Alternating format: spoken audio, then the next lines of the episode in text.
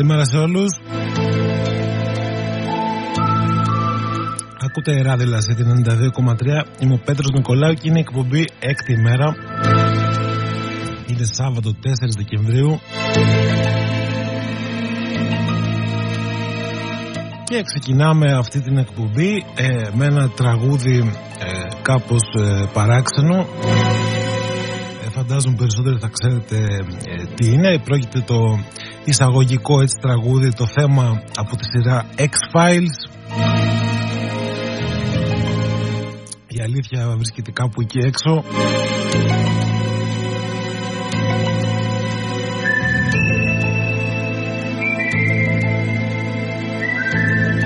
Θα ψάξουμε να τη βρούμε σήμερα όσο μπορούμε μετά και από τα χθεσινά τα οποία από ό,τι βλέπω έχουν προβληματίσει πολύ κόσμο για άλλη μια φορά βέβαια δεν είναι η πρώτη ούτε θα είναι η τελευταίο αλλά με όλα αυτά που συμβαίνουν γύρω μας ε, με αυτή την πανδημία και τον κορονοϊό ε, όλες τις εξελίξεις τις αλλαγές που έρχονται μία μετά την άλλη δεν είναι και πολύ περίεργο να υπάρχει μία αναστάτωση μία περιέργεια για το τι συμβαίνει τι, τι γίνεται τελικά ποιος αποφασίζει τι, με ποιο τρόπο. Θα τα πούμε όλα αυτά, θα πούμε και άλλα πολλά σήμερα. Γιατί ήταν μια εβδομάδα ε, με πολλές ειδήσεις και ενδιαφέρουσες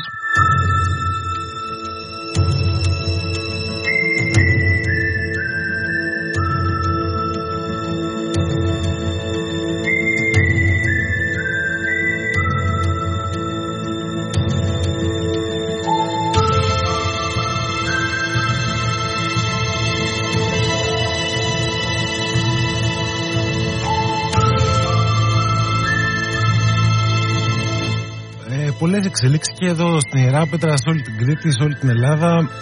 Είχαμε τα πολλά νέα μέτρα όπως είπα και στην αρχή. Είχαμε την αποχώρηση της ε, Άγγελα Μέρκελ μια τελετή ε, που, που συμβόλησε και έκλεισε μια θητεία 16 χρόνων. Θα πούμε και γι' αυτό κάποια πράγματα.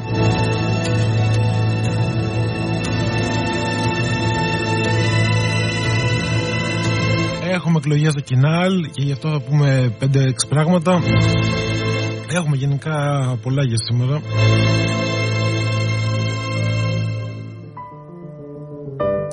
Αλλά όπως κάθε Σάββατο θα ξεκινήσουμε με την ενότητα του σαν σήμερα και βέβαια όταν λέμε σαν σήμερα ε, σε αυτή εδώ την εκπομπή εννοούμε ε, το σαν σήμερα κατά τη διάρκεια όλων των ημερών της εβδομάδας από την προηγούμενη Κυριακή μέχρι και σήμερα και βέβαια δεν θα αναφερθούμε σε όλα όσα έγιναν αλλά σε, κάποια, σε κάποιες επιλογές κάποια πράγματα που έχω επιλέξει ε, εγώ για να ασχοληθούμε και να ξεκινήσει έτσι η κουβέντα τέλος πάντων και να μπούμε στο νόημα της εκπομπής.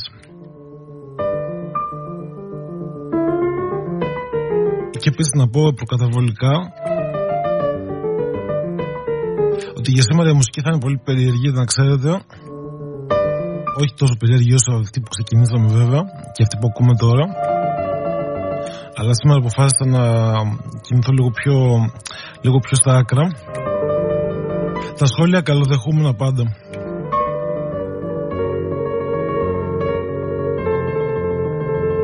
Λοιπόν, ξεκινάμε με την Κυριακή 28 ε, Νοεμβρίου, την περασμένη Κυριακή, ε, όπου 28 Νοεμβρίου του 1520 έχουμε τον Φερδινάντο Μαγκελάνο να γίνεται ο πρώτος Ευρωπαίος εξερευνητής που φτάνει στον Ειρηνικό ωκεανό περνώντας από το ακροτήρι της Καλής Ελπίδας.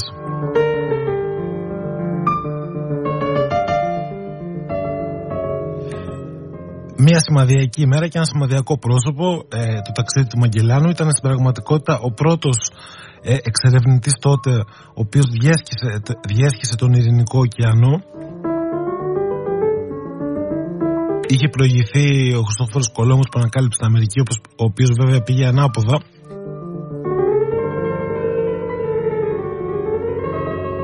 Αλλά ο Μαγκελάνος μετά μέσα της εποχής κατάφερε ένα φοβερό επίτευγμα ε, ανακάλυψε Νέα Αμέρικη κτλ. Δεν του βγήκε σε καλό βέβαια γιατί σκοτώθηκε εκεί που έφτασε. Το σκότωσαν μάλλον.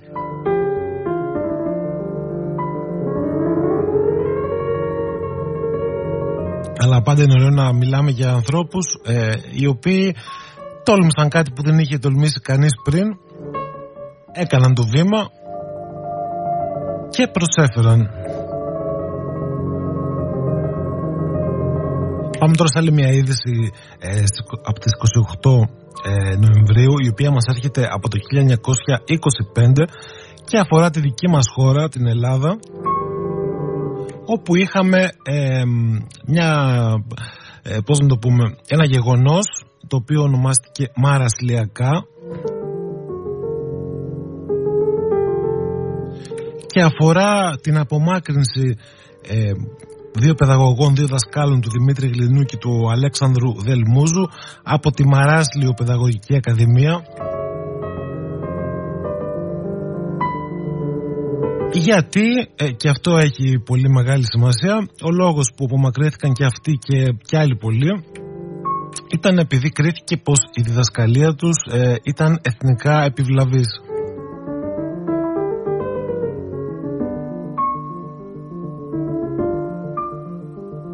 Μιλάμε για ένα σχολείο το οποίο ε, και μια σχολή γενικά, ε, μια παιδαγωγική ακαδημία, αν την πούμε σωστά έτσι πως λεγόταν, η οποία είχε ένα ρόλο κάπως διαφορετικό από τα υπόλοιπα ιδρύματα της εποχής.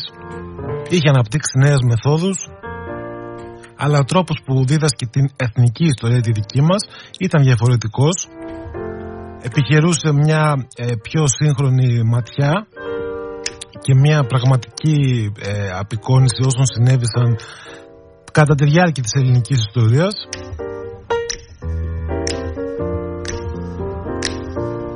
Βασισμένη πάντα στα ιστορικά δεδομένα. Και βέβαια όπως, όπως γίνεται μέχρι και σήμερα 100 χρόνια μετά Όσοι προσπαθούν να κάνουν τη δουλειά τους σε αυτά τα θέματα πάντα γίνονται αντικείμενο κριτικής ε, και αυτό είναι το, το να, είναι, το να μείνουν μόνο στην κριτική είναι το καλύτερο σενάριο. Στην πραγματικότητα γίνονται θύματα επιθέσεων πάρα πολλών. Το παρελθόν αυτής της χώρας εξακολουθεί να είναι ένα ταμπού, είτε μιλάμε για την ε, ελληνική επανάσταση της οποίας φέτος ε, γιορτάζουμε τα 200 χρόνια. Είτε άλλες ε, στιγμές ε, της ιστορίας της ε, παλιότερο. Από την αρχαιότητα μέχρι και σήμερα. Θέλουμε πάντα ένα ωραίο παραμύθι να μας θυμίζει πόσο καλοί και ωραίοι είμαστε. Και όποιος το χαλάσει το παραμύθι γίνεται θέμα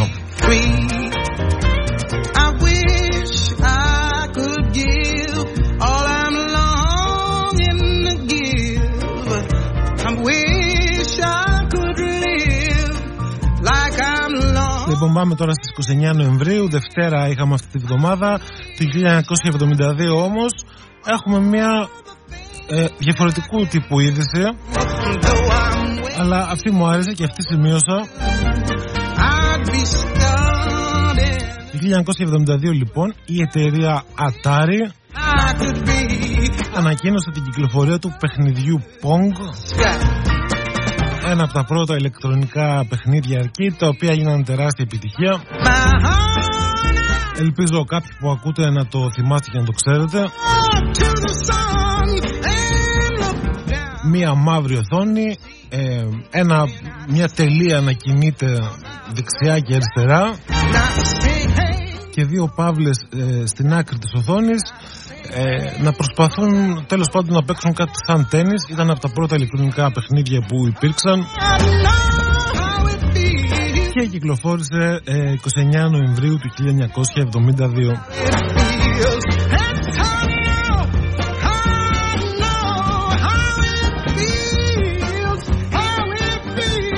Λοιπόν πάμε τώρα στις 30 Νοεμβρίου Είχαμε τρίτη αυτή την εβδομάδα Και το 1786 στην Τοσκάνη της Ιταλίας καταργήθηκε για πρώτη φορά στον κόσμο η θανατική ποινή από το Μέγα Δούκα της Τοσκάνης Λεοπόλδο τον δεύτερο ο οποίος ήταν μετέπειτα και ο αυτοκράτορας ε, της Ρωμαϊκής Αυτοκρατορίας του Γερμανικού έθνους.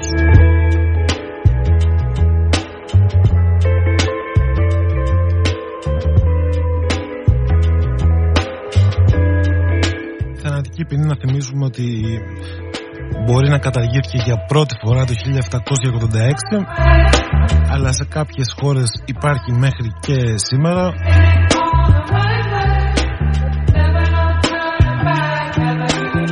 και σε αναπτυγμένες χώρες και σε λιγότερο αναπτυγμένες. Στις Ηνωμένες Πολιτείες, αρκετές ε, ε, αρκετές πολιτείες των Ηνωμένων Πολιτειών ε, έχουν σε ισχύ τη θανατική ποινή και άλλες χώρες στον κόσμο. Και να θυμίσουμε έτσι τώρα, μιας και τα λέμε, ότι και στην Ελλάδα έχουν υπάρξει φωνές που ζητάνε να επανέλθει η θανατική ποινή. Μία από αυτές τις φωνές ε, κατεβαίνει και στις εκλογές αύριο, αλλά θα πούμε στη συνέχεια αυτά.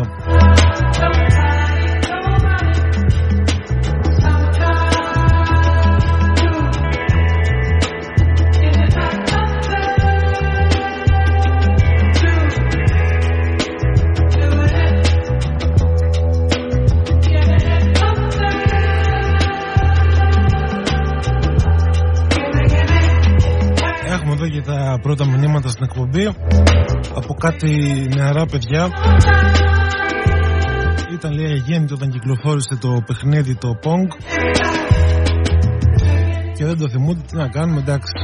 Ε, για εμάς παλιότερους τους μεγαλύτερους. Καλημέρα στο Γιάννη Φρονιμάκη που μας στέλνει εδώ. Ο οποίος μας λέει ήταν αγέννητος λέει το 80 εντάξει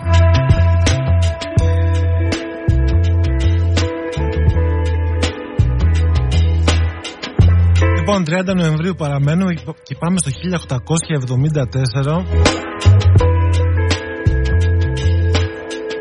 που είχαμε τη γέννηση ενός ανθρώπου που έχει επηρεάσει πάρα πάρα πολύ τη σύγχρονη ιστορία όλου του πλανήτη και της δικής μας χώρας φυσικά. Είναι ο Winston Churchill Βρετανός πολιτικός, πρωθυπουργός της Μεγάλης Βρετανίας κατά τη διάρκεια του Δευτέρου Παγκοσμίου Πολέμου. Ο πατέρας της νίκης όπως έχει ονομαστεί.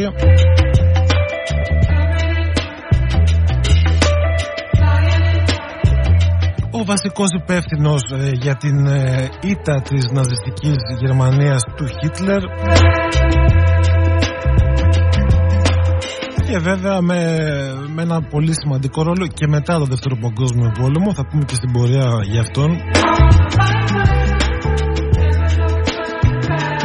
παρόν όμως πάμε να μπούμε στο Δεκέμβρη. Ε, την Τετάρτη μπήκε ο μήνας, την Τετάρτη είχαμε πρώτη του Δεκεμβρίου. Το 1891 όμως υπήρχε ο Dr. James Naismith. Naismith μάλλον πιο σωστό. Ο κύριος αυτός λοιπόν ήταν ένας γυμναστής ο οποίος τότε το 1891 στον Καναδά δημιούργησε ένα νέο παιχνίδι για να κάνει προπόνηση με τους αθλητές του το οποίο αποφάσισε να το ονομάσει basketball και κάπως έτσι γεννήθηκε το μπάσκετ το οποίο ξέρουμε μέχρι και σήμερα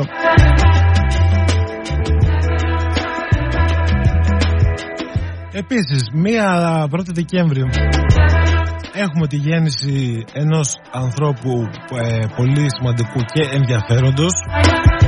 Το 1935 βρίσκεται ακόμα εν ζωή ευτυχώς. Μιλάμε για τον Woody Allen ο οποίος γεννήθηκε 1 Δεκέμβρη του 1935 σκηνοθέτης, συγγραφέας και μουσικός ε, ε, πολύ πιο γνωστός ε, για το έργο του ως σκηνοθέτης βέβαια.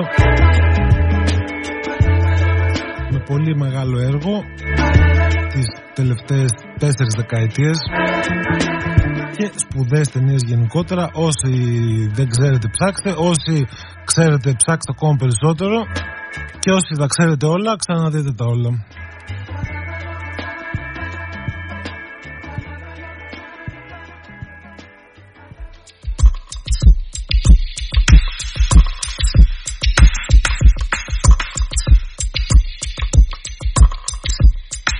Πάμε τώρα στην ε, Δευτέρα Δεκεμβρίου.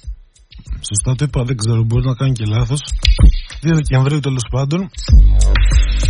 Το 1923 έχουμε τη γέννηση της Μαρία Κάλλας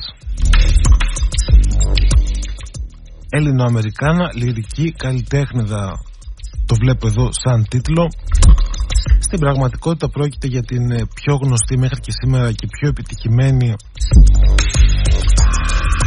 η ψήφωνο και ντίβα της όπερας η οποία ήταν από την Ελλάδα εδώ, εδώ πήρε τις πρώτες της ε, μουσικές γνώσεις.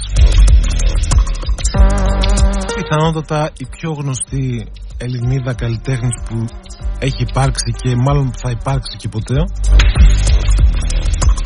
Με πολύ μεγάλο ενδιαφέρον και για την προσωπική της ε, ζωή μεγάλο ενώ διεθνές ενδιαφέρον για την προσωπική της ζωή γιατί ήταν πολιτάρχη όπως το ξέρετε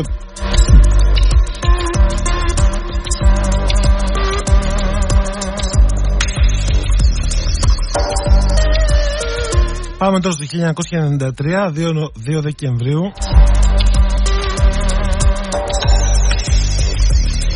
όπου έχουμε τον θάνατο στο Μεντεγίν. Το Μεντεγίν βρίσκεται στην Κολομβία. 2 Δεκεμβρίου λοιπόν πεθαίνει ο βασιλιάς των ναρκωτικών Πάμπλο Εσκομπάρ.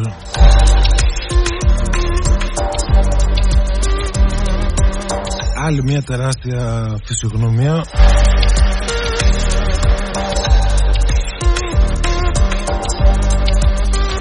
για πάρα πολλούς ε, λόγους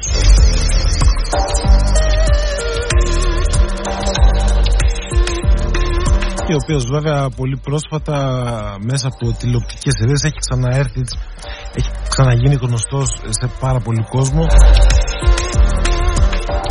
Με τη σειρά Νάρκος του Netflix που ασχολείται με τη ζωή του και πολλά άλλα.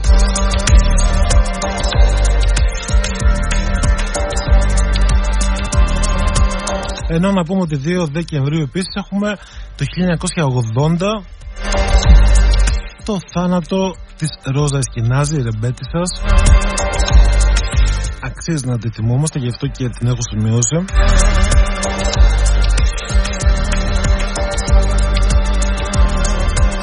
Μια γυναίκα που ε, έχει αφήσει τη δική της ιστορία στο ελληνικό τραγούδι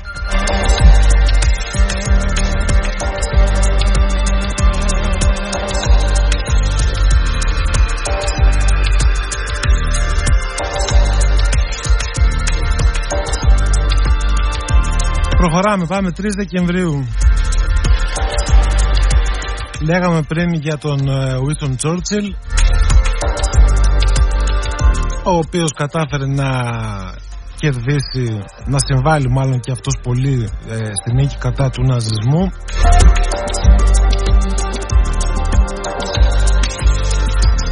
και στις 3 Δεκεμβρίου λοιπόν του 1944 με τον ίδιο να έχει ε, βασικό και καθοριστικό ρόλο στις εξελίξεις που έγιναν στη δική μας χώρα την Ελλάδα πέφτει η πρώτη σφαίρα στα Δεκεμβριανά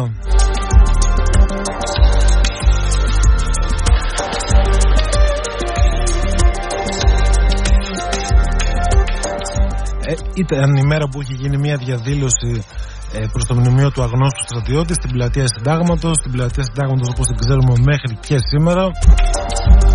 Ήταν η εποχή που είχε τελειώσει η γερμανική κατοχή και υπήρχε μια διαμάχη για το ποιος αναλάβει, ποιος και πώς θα αναλάβει την εξουσία στην Ελλάδα. Υπήρχαν ε, οι δυνάμεις ε, του ΕΑΜ, υπήρχαν οι, οι αγγλικές δυνάμεις, υπήρχαν και άλλοι πολλοί ανάμεσά τους και 3 Δεκεμβρίου πέφτει η πρώτη σφαίρα και στην πραγματικότητα ξεκινάει ο ελληνικός εμφύλιος πόλεμος.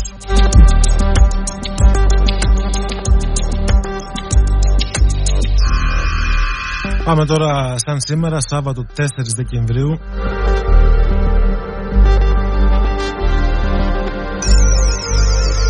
Που για να συμπληρώσουμε το προηγούμενο, ε, την Παρασκευή στις 3 Δεκέμβρη, μάλλον όχι δεν ήταν τότε Παρασκευή, αυτή τη βδομάδα είναι, τότε δεν θυμάμαι τι μέρα ήταν, δεν ξέρω.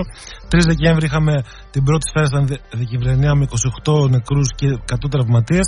Την επόμενη μέρα, 4 Δεκέμβρη, έγινε νέα διαδήλωση διαμαρτυρίας για όσα είχαν γίνει την προηγούμενη μέρα. Με νέα επεισόδια, με νέες συμπλοκές και 40 νεκρούς και πολλούς τραυματίες. Και ήταν η μέρα ε, η οποία ο Σκόμπι, ο, ο Βρετανός ε, υπεύθυνος τέλος πάντων για την κατάσταση και την εξουσία της Αγγλικής ε, των Αγγλικών δυνάμεων στην Αθήνα κήρυξε στρατιωτικό νόμο στην Αθήνα.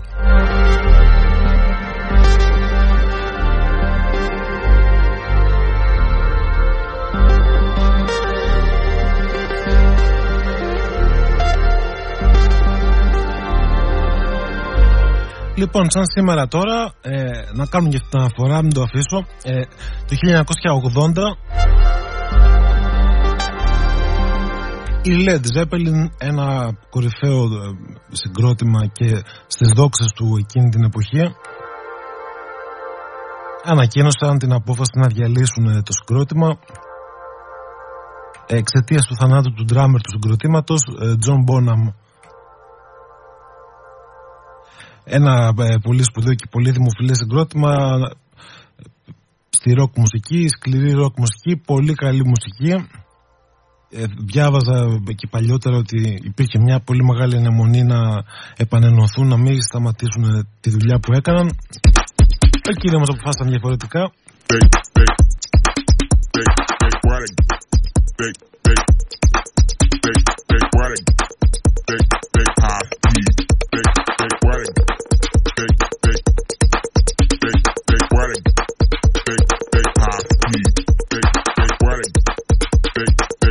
Πάμε τώρα στην τελευταία είδηση στην οποία θα δώσουμε λίγο παραπάνω σημασία η οποία μας έρχεται από τις 4 Δεκεμβρίου. Όπου σαν σήμερα λοιπόν 4 Δεκέμβρη το 1975 πεθαίνει η Χάνα Άρεντ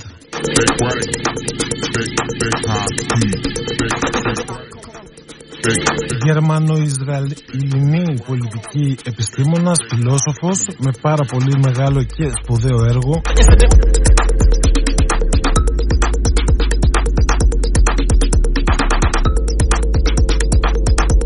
Έχει μείνει γνωστή περισσότερο για το βιβλίο της που είχε γράψει για τη δίκη του Άιχμαν το οποίο είχε καλύψει ως ανταποκρίτρια δημοσιογραφική του περιοδικού New Yorker.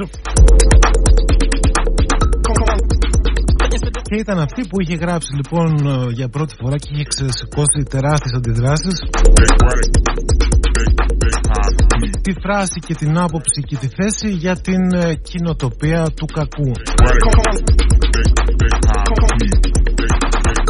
Παρακολουθώντας λοιπόν τη δίκη ε, κατάλαβε, έβγαλε το συμπέρασμα και το ανέλησε εκτενώς ε, στο βιβλίο που έγραψε μετά.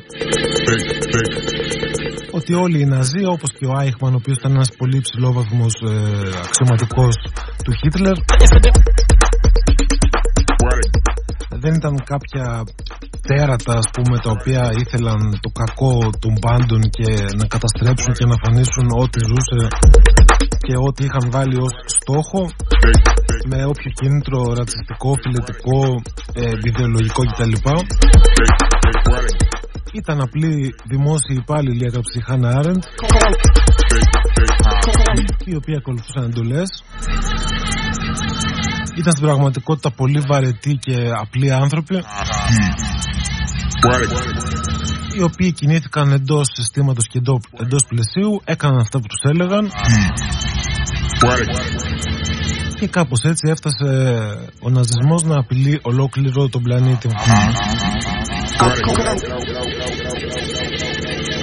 μια πολύ ενδιαφέρουσα θέση, ένα πολύ ενδιαφέρον βιβλίο. Έχει κατακριθεί πάρα πολύ η Χανάρετ για αυτή τη, ε, τη, θέση τότε. Ήταν και πολύ γνωστή τότε η Χανάρετ. Η οποία βέβαια προφανώς και ε, για όσους δεν γνωρίζετε, προφανώς και δεν προσπαθούσε να δικαιολογήσει τον ναζισμό κτλ.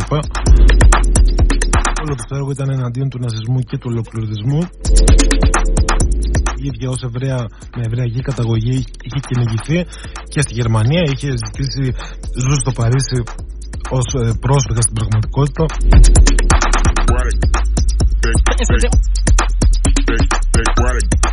Αλλά και αυτό είναι το πολύ ενδιαφέρον που εμένα ε, μου αρέσει τη συγκεκριμένη και αυτός είναι και ο λόγος που αποφάσισα έτσι να πω λίγο περισσότερα πράγματα. Σε όλη τη διαδρομή, η οποία ήταν μεγάλη και σημαντική, η ίδια θεωρούσε τον εαυτό της ως ένα ε, διανοούμενο και φιλόσοφο και πολιτικό αναλυτή και στοχαστή και πείτε ό,τι θέλετε ο οποίος είναι ακατάτακτος δεν εντάσσεται σε κάποιο σύστημα δεν υπηρετεί τη μία ή την άλλη ιδέα. Δεν ενδιαφέρεται ε, για να υπηρετήσει κάποιο συμφέρον. Κάνει αυτό που νομίζει ότι είναι πιο σωστό. Δεν κοιτά ποιος είναι στην εξουσία, δεν κοιτά ποιος είναι στην αντιπολίτευση, δεν κοιτά ποιος κάνει το κακό και ποιος κάνει το, το καλό.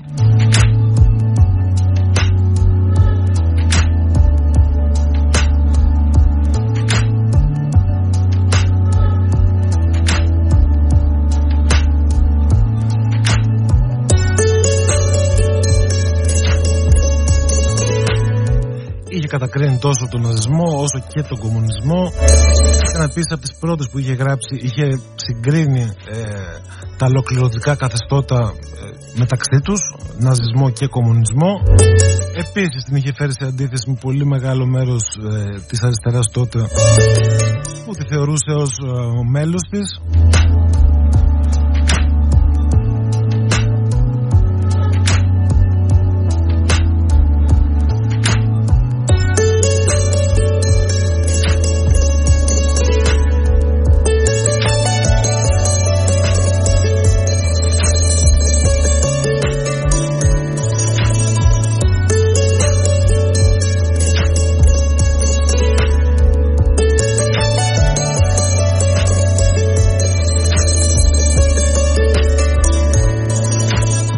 Επίσης για να τελειώσουμε με το κομμάτι αυτό και με το πρώτο μέρος ε, της σημερινής εκπομπής, πέρα από το πολύ γνωστό της βιβλίο ε, για την κοινοτοπία του κακού και τον Άιχμαν, ένα άλλο πολύ ενδιαφέρον της βιβλίο είναι η ανθρώπινη κατάσταση όπως λέγεται.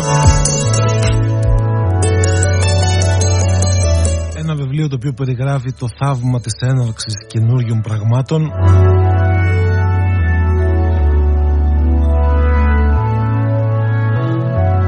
περιγράφει το πώς ο καθένας και η κάθε μία από εμά, από όποια θέση και αν είμαστε και ό,τι και αν κάνουμε στη ζωή μας,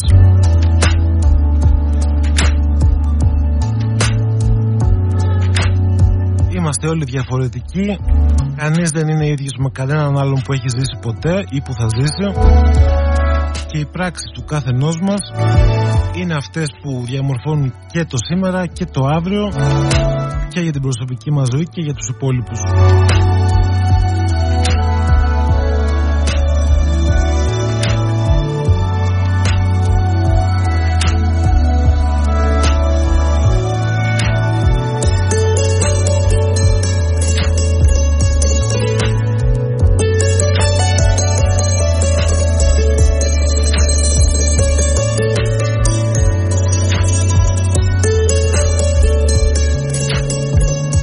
Λοιπόν, έχω σημειώσει και άλλα, δεν θα, δεν θα κουράζω περισσότερο.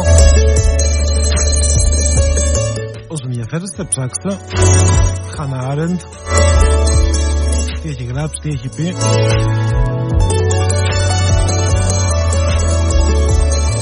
Λοιπόν, να ακούμε το κομμάτι, να το πω στα ελληνικά, 2017. Έτσι λέγεται, από τον Fortet.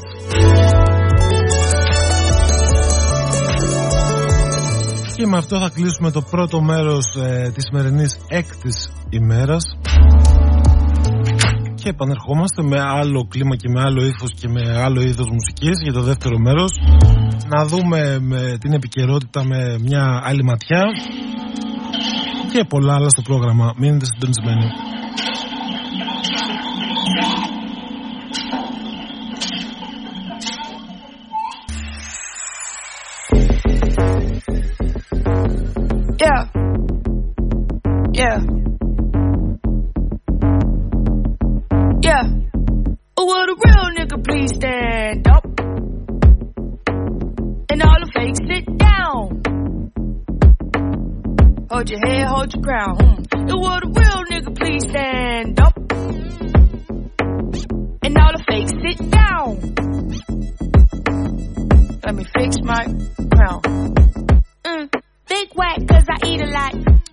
Άντε Λασίδη, έχουμε επιστρέψει.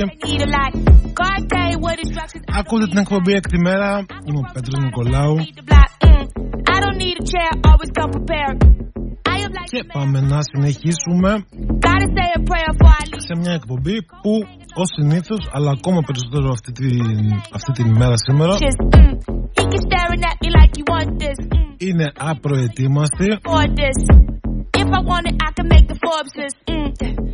Αλλά συνήθως ε, πάντα σε καλό βγαίνει αυτό. Οπότε είμαι αισιόδοξος ότι όλα θα πάνε καλά στη συνέχεια.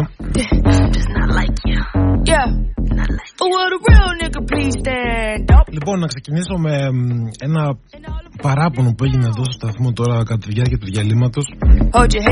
Πήρε ένα κύριο τηλέφωνο, λέει γιατί δεν λες κάτι για τον καιρό; Αν θα βρέξεις, δεν θα βρέξεις. Τι καιρό θα έχουμε τέλος πάντων. Let me fix my crown. Ε, νομίζω βρέχει τώρα που μιλάμε. Πρέπει να έχει ξεκινήσει εδώ να ψυχαλίζει στην Ιράπετρα τουλάχιστον. Γενικά η πρόγνωση του καιρού ε, λέει ότι σήμερα σε όλη τη χώρα θα έχουμε βροχές και καταιγίδες.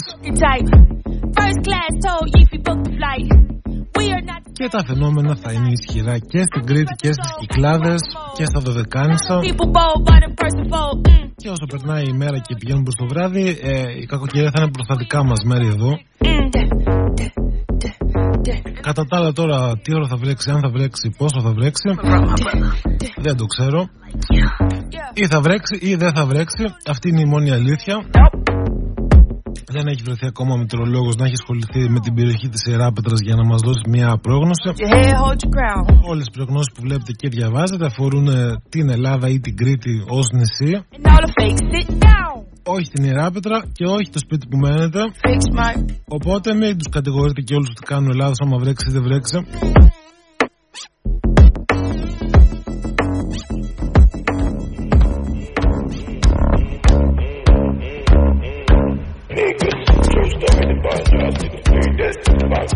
Λοιπόν και με αυτά ως εισαγωγή πάμε να ξεκινήσουμε να δούμε τα πρωτοσέλιδα των εφημερίδων της εβδομάδας που μας πέρασε και να δούμε κάποιες ειδήσεις σημαντικές όλης της εβδομάδας και κάποια θέματα τα οποία μέρα με τη μέρα άλλαζαν και εξελίχθηκαν.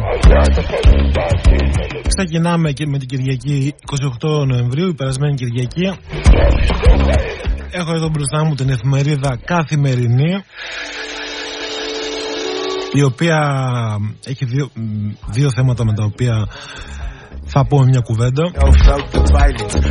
Το ένα, το βασικό και το κεντρικό της θέμα αφορά βέβαια τη μετάλλαξη όμικρον με ένα τίτλο που λέει μπορεί να είναι αυτή η μετάλλαξη που φοβόμασταν φιλοξενώντα, ε, φιλοξενώντας κάποιες δηλώσεις ενός ιολόγου και σύμβουλο της Κομισιόν. Αυτός είπε έδωσε αυτά τα στοιχεία για να βγάλει εφημερίδα αυτόν τον τίτλο.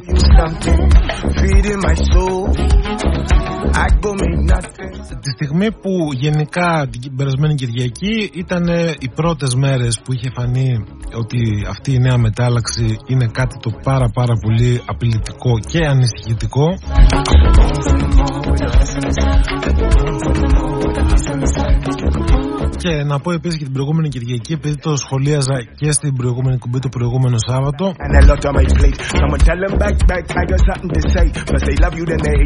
Για δεύτερη Κυριακή στη σειρά, το η εφημερίδα πρώτο θέμα χρησιμοποιεί τη λέξη τρόμος στο πρωτοσέλιδο. Γράφει τρόμος για τη μετάλλαξη όμικρον. Έτσι τα σημειώνω απλά εγώ για να τα θυμάμαι, όχι τίποτα άλλο.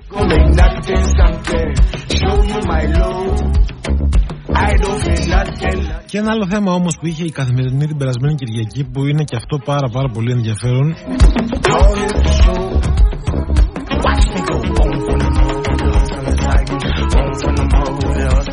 Έχει μια συνέντευξη με τον ε, κύριο Στέλιο Κουτνατζή ο οποίος κύριος Κουτνατζής λοιπόν είναι επικεφαλής μιας επιτροπής κωδικοποίησης των νόμων της χώρας μας. You don't need to pose and... Και ο οποίος λέει πολύ απλά στη συνέντευξή του ότι ούτε αυτοί δεν ξέρουν ποιοι νόμοι είναι ενισχύοι. Ότι έχουμε καταφέρει να φτιάξουμε σε αυτή τη χώρα ένα σύστημα νομοθετικό τόσο περίπλοκο και τόσο διδαλώδες και χαοτικό που κανείς δεν ξέρει ποιος νόμος ισχύει ούτε οι ίδιοι αυτοί που πρέπει να τους ε, κωδικοποιήσουν και να βάλουν μια τάξη.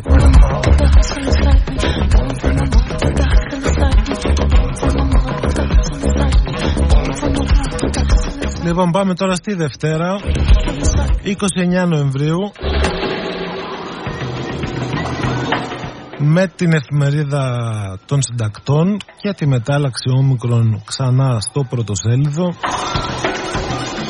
και την εφημερίδα εδώ να έχει βάλει τον τίτλο «Η όμικρον τρομάζει αγορές και κυβερνήσεις» εκτός από τη δική μας σε παρένθεση.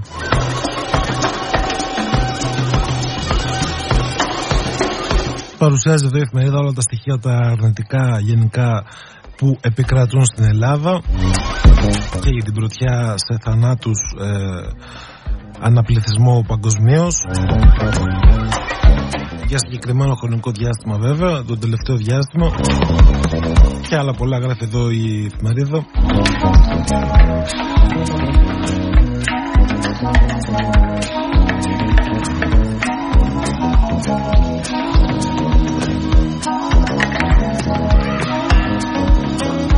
Επίσης, το ίδιο πρωτοσέλιδο συνέντευξη του Γιώργου Παπανδρέου, ε, η οποία έχει γίνει στην εφημερίδα των συντακτών τη Δευτέρα.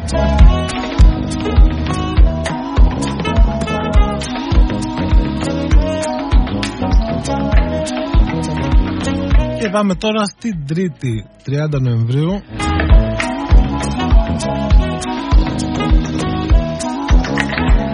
Συνεχίζουμε με την εφημερίδα των συντακτών για άλλη μια μέρα. Να πούμε ότι η Τρίτη 30 Νοεμβρίου ήταν η μέρα μετά το debate που έγινε ε, με τους πέντε υποψηφίους του Κινάλ και δεν σχολίασα τυχαία το γεγονός ότι την προηγούμενη μέρα η εφημερίδα φιλοξενούσε στην έντευξη του Γιώργου Παπανδρέου, ο οποίος απουσίαζε από το debate αυτό. Γιατί και την Τρίτη η εφημερίδα των συντακτών έχει σαν κεντρικό θέμα της εκλογής του Κινάλ με έξι φωτογραφίες των υποψηφίων και τίτλο Αναζητείται αρχηγός και ταυτότητα.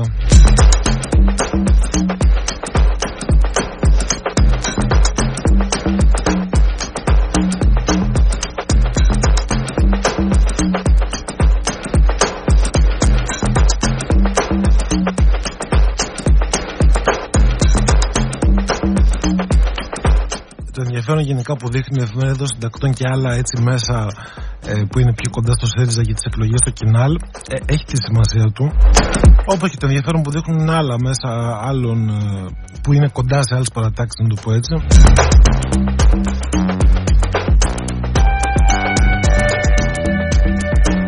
Όλοι κάτι περιμένουν από αυτές τις εκλογές να δούμε ποιος θα βγει κερδισμένος και ποιος γαμμένος ε, και μετά το αυριανό αποτέλεσμα και κυρίως μετά από το αποτέλεσμα της επόμενης Κυριακής το οποίο μάλλον είναι σίγουρο ότι ε, θα γίνουν διπλές εκλογές.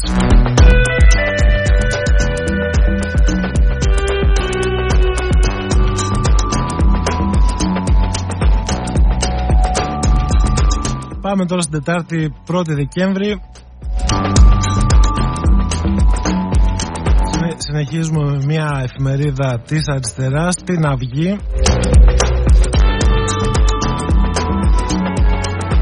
η οποία έχει επιλέξει ως κεντρικό θέμα και ως κεντρικό τίτλο. Σας τιμωρούμε επειδή αποτύχαμε. Συνοδευόμενος ο τίτλος με μια φωτογραφία του Κυριάκου Μητσοτάκη σε μια έτσι περίεργη πόζα και βέβαια αναφέρεται στα νέα μέτρα τα οποία είχαν ανακοινωθεί την προηγούμενη μέρα ε, για τον υποχρεωτικό εμβολιασμό άνω των 60 σε εισαγωγικά βάζω εγώ το υποχρεωτικός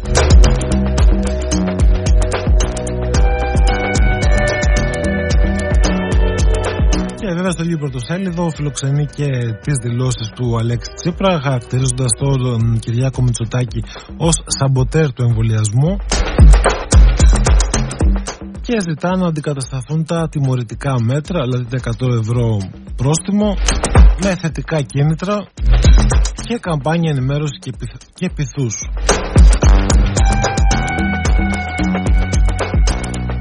Ποια είναι αυτά τα θετικά μέτρα και πώς θα γίνει η καμπάνια ενημέρωσης δεν μας το λέει ο κύριος Τσίπρας.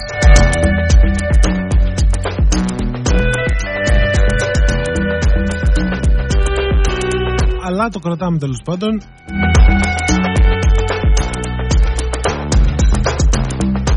Και επίσης την ίδια μέρα λοιπόν, ε, ποια μέρα είπαμε είμαστε, είμαστε στην Τετάρτη 1η Δεκέμβρη. Ε, έχω εδώ και το πρωτοσέλιδο της Δημοκρατίας, της αγαπημένης εφημερίδας Δημοκρατία, η οποία έχει επιλέξει τον τίτλο Verboten με τον Πρωθυπουργό πάλι ε, στο πρωτοσέλιδό της Verboten σημαίνει απαγορεύεται στα γερμανικά. Η ντροπή γράφει η εφημερίδα υποχρεωτικός εμβολιασμός με ποινή 100 ευρώ το μήνα. Και ο Μητσοτάκης τιμωρεί και εκβιάζει οικονομικά τους άνω των 60 ετών. Όλα αυτά την Τετάρτη έτσι.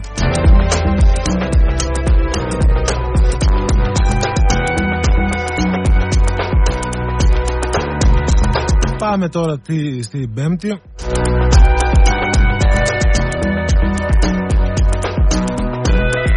Με την εφημερίδα καθημερινή αυτή τη φορά.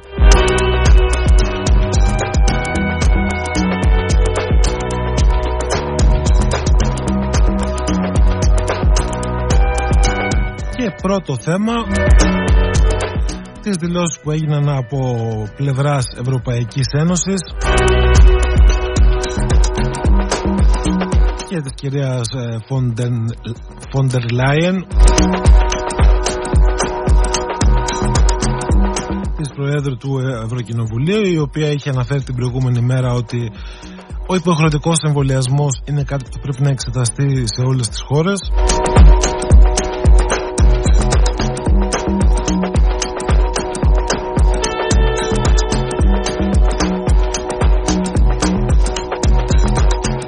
δήλωση η οποία κυκλοφόρησε πάρα πολύ, έπαιξε πάρα πολύ και βέβαια είδαμε τις επόμενες μέρες να παίρνονται και αποφάσεις ε, ανάλογες με, τις, ε, με αυτές που έκανε η ελληνική κυβέρνηση και σε άλλες χώρες.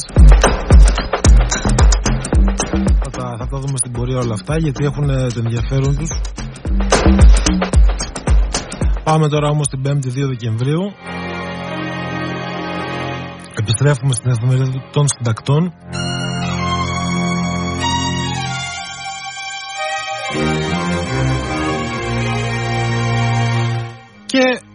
η εφημερίδα των συντακτών, την, δε, να ξαναπώ άλλη μια φορά, το έχω ξαναπεί και σε άλλες εκπομπές. Τα πρωτοσέλιδα τα διαλέγω ε, όχι τυχαία, με βάση αυτά που μου φαίνονται ε, τα θέματα ενδιαφέροντα.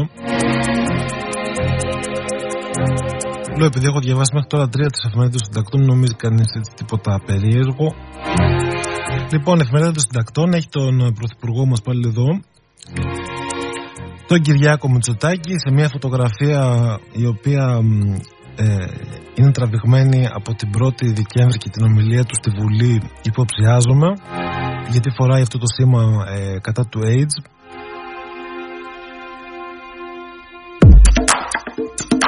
και έχει τίτλο η εφημερίδα των συντακτών τώρα και γιατρός, ο Πρωθυπουργός Κυριάκος Μητσοτάκης. Σε πανικό και παράκρουση ο Πρωθυπουργός στη Βουλή απαξίωσε τους επιστήμονες της ιατρικής Πρότεινε η τρίτη δόση του εμβολίου να γίνεται στους τέσσερις μήνες με θαυμαστικό γράφει εδώ η εφημερίδα. Και βέβαια άλλος ένας υπότιτλος Άγριο σφυροκόπημα από την αντιπολίτευση. Αυτά την Πέμπτη.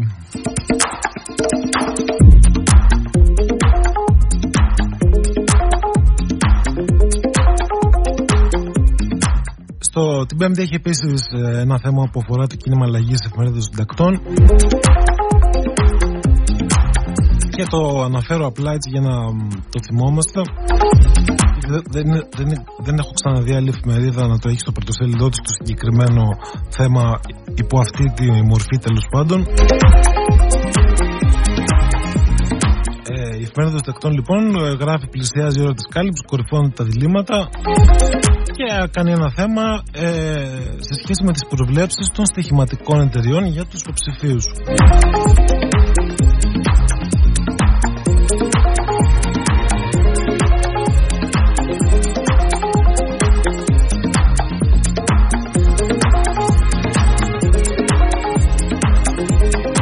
Λοιπόν, πάμε τώρα στην Παρασκευή 3η Δεκεμβρίου.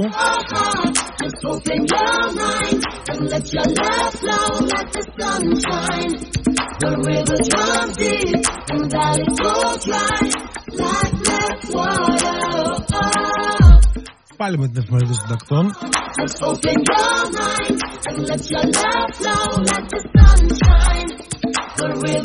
Όπου εδώ ε, η εφημερίδα έχει ένα άλλο θέμα διαφορετικό. Ε, Αρκετά πιο σοβαρό ε, από τα προηγούμενα νομίζω. Και αφορά ε, κάποιους γιατρούς μάλλον διάφορες δηλώσεις που έγιναν από, και από γιατρούς και διάφορα στοιχεία που παρουσιάστηκαν. Με αφορμή τη δήλωση που έκανε ο Πρωθυπουργός ο Κυριάκος Μητσοτάκης σχετικά με τους ε, θανάτους που γίνονται ε, θανάτους εκτός ε, σε άτομα που είναι εκτός μεθ τέλος πάντων σε άτομα που διασωληνώνονται εκτός μεθ όπου ο Κυριάκος Μητσοτάκης είχε πει ότι δεν υπάρχει ε, κάποιο στοιχείο που να δείχνει ότι η θνησιμότητα είναι μεγαλύτερη όταν είσαι εκτός μεθ διασωληνωμένος σε σχέση με το αν είσαι εντός μεθ. Μια δήλωση που έφερε πάρα πολύ μεγάλες αντιδράσεις και δικαίως βέβαια. Και εδώ η εφημερίδα των συντακτών παρουσιάζει ε, πάρα πολλές δηλώσεις και στοιχεία που δείχνουν ότι συμβαίνει και ισχύει το ακριβώς ανάποδο. Ότι τα άτομα τα οποία ε, χρειάζεται να διασωληνωθούν. Δηλαδή χρειάζονται μηχανήματα για να τους κρατάνε στη ζωή. Παρουσιάζουν πολύ μεγαλύτερη θνησιμότητα όταν βρίσκονται εκτός μονάδας συντατικής θεραπείας δηλαδή εκτός μιας μονάδας που έχει και τον εξοπλισμό και τις προδιαγραφές για να φιλοξενήσει τέτοιου είδους περιστατικά. Ελπίζω όσοι ακούτε να μην έχετε δει από κοντά μία μεθ. Αν δεν έχετε δει, μάλλον καλό είναι για σας και για τους γύρω σας ανθρώπους. Αλλά όπως μπορείτε να καταλάβετε, μία μονάδα εντατικής θεραπείας δεν έχει καμία σχέση με ένα απλό δωμάτιο νοσοκομείο.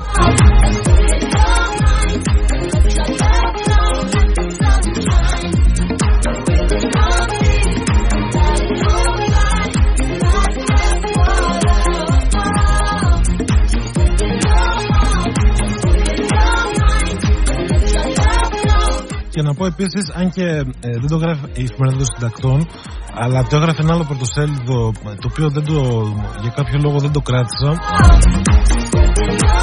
Έχει μεγάλη σημασία να ερευνηθεί κατά πόσον ε, είναι σωστό ε, αυτό το ένα έβριμα που έκανε μια, έκαναν κάποιοι Έλληνες επιστήμονες σχετικά με τη θνησιμότητα στις ΜΕΘ κατά τη διάρκεια αυτής της πανδημίας όπου αυτοί οι επιστήμονες ε, ε, βρήκαν ότι ένα ποσοστό περίπου 60% ε, ασθενών οι οποίοι είναι διασωληνωμένοι εκτός μεθ ε, είναι αυτοί που χάνουν τη ζωή τους. Νούμερο το οποίο φυσικά είναι τεράστιο αν ισχύει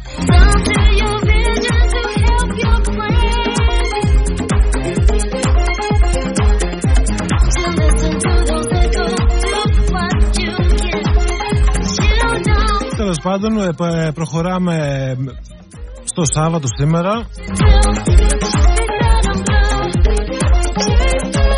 Σήμερα λοιπόν, ε, Σάββατο 4 Δεκεμβρίου, έχω μπροστά μου το πρωτοσέλιδο της Καθημερινής και επίσης και τα νέα. Λοιπόν, ξεκινάμε με την Καθημερινή. Αναχώματα στην επέλαση της Όμικρον είναι το κεντρικό θέμα. Στους τρεις μήνες η αναμνηστική δόση συνταγματική υποχρεωτικότητα του εμβολιασμού. Αυτός είναι ο κεντρικός τίτλος, κεντρική τίτλη μάλλον σήμερα της καθημερινής. Και να πω την αλήθεια μου έκανε εντύπωση ότι δεν είδα σε περισσότερα πρωτοσέλιδα την είδηση ε, για την είδηση τη χθεσινή, τη χθεσινοβραδινή ε, για, του, για την ε, τρίτη δόση η οποία θα γίνεται στους τρεις μήνες πλέον σε όλους τους ενήλικες. Εκτός την ελεύθερη ώρα βέβαια. Η οποία γράφει επίσημο αν θυμάμαι καλά δεν το έχω μπροστά μου επίσημο ε, για τρίτη φορά το τρύπημα και τον πόλιασμα κάτι τέτοιο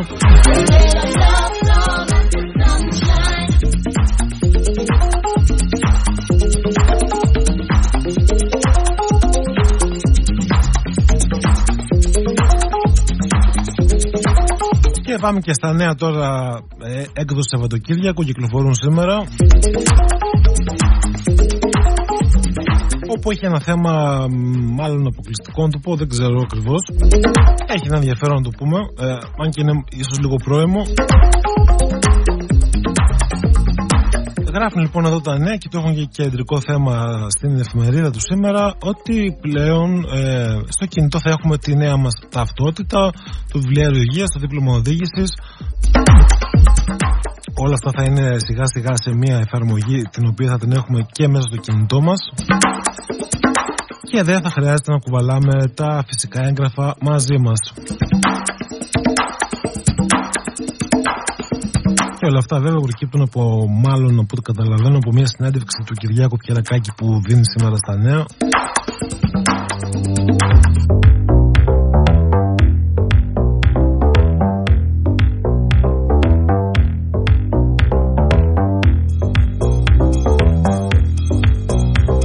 Λοιπόν, αυτά είναι τα πρωτοσέλιδα.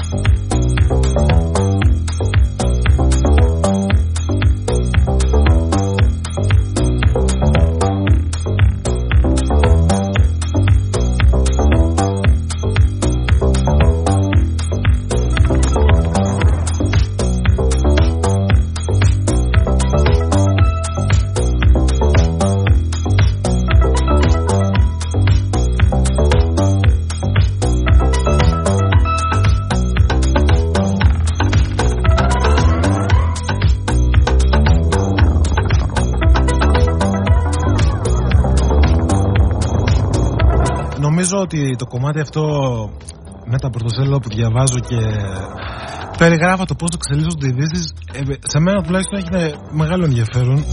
Ειδικά όταν έχουμε τόσες πολλές ε, εξελίξεις που αλλάζουν από τη μία μέρα στην άλλη.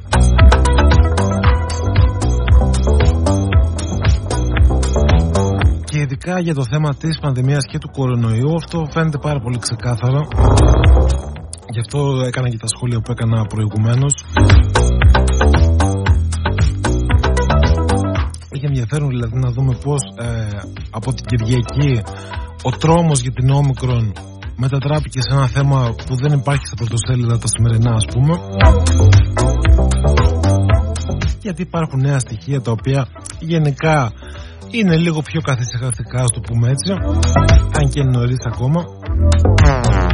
Απ' την άλλη είδαμε με, τα μέτρα της κυβέρνησης και ο τρόπος με τον οποίο παρουσιάστηκαν ε, σε δύο δόσεις.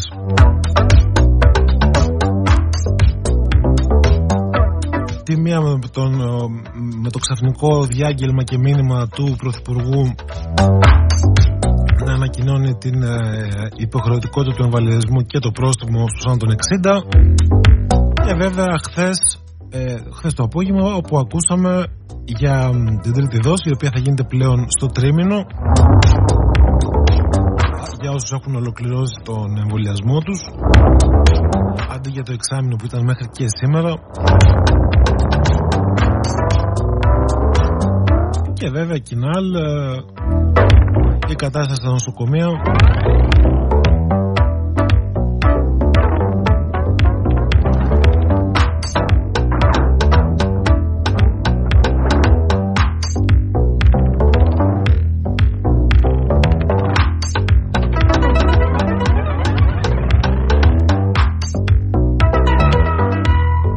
Λοιπόν, να ξεκινήσουμε τώρα με κάποια άλλα θέματα και να πω για αρχή ότι πριν λίγο έχουμε μια δήλωση του Θάνου Πλεύρου του Υπουργού Υγείας ο οποίος έχει πει ότι ερευνώνται ακόμα δύο ύποπτα κρούσματα όμικρον στην Ελλάδα. Ήταν και αυτή μια είδηση της εβδομάδας ε, που ευτυχώς δεν έφερε εξελέχθηκε ομαλά, α το πω έτσι, με το πρώτο κρούσμα της Όμικρον που βρέθηκε στην Κρήτη.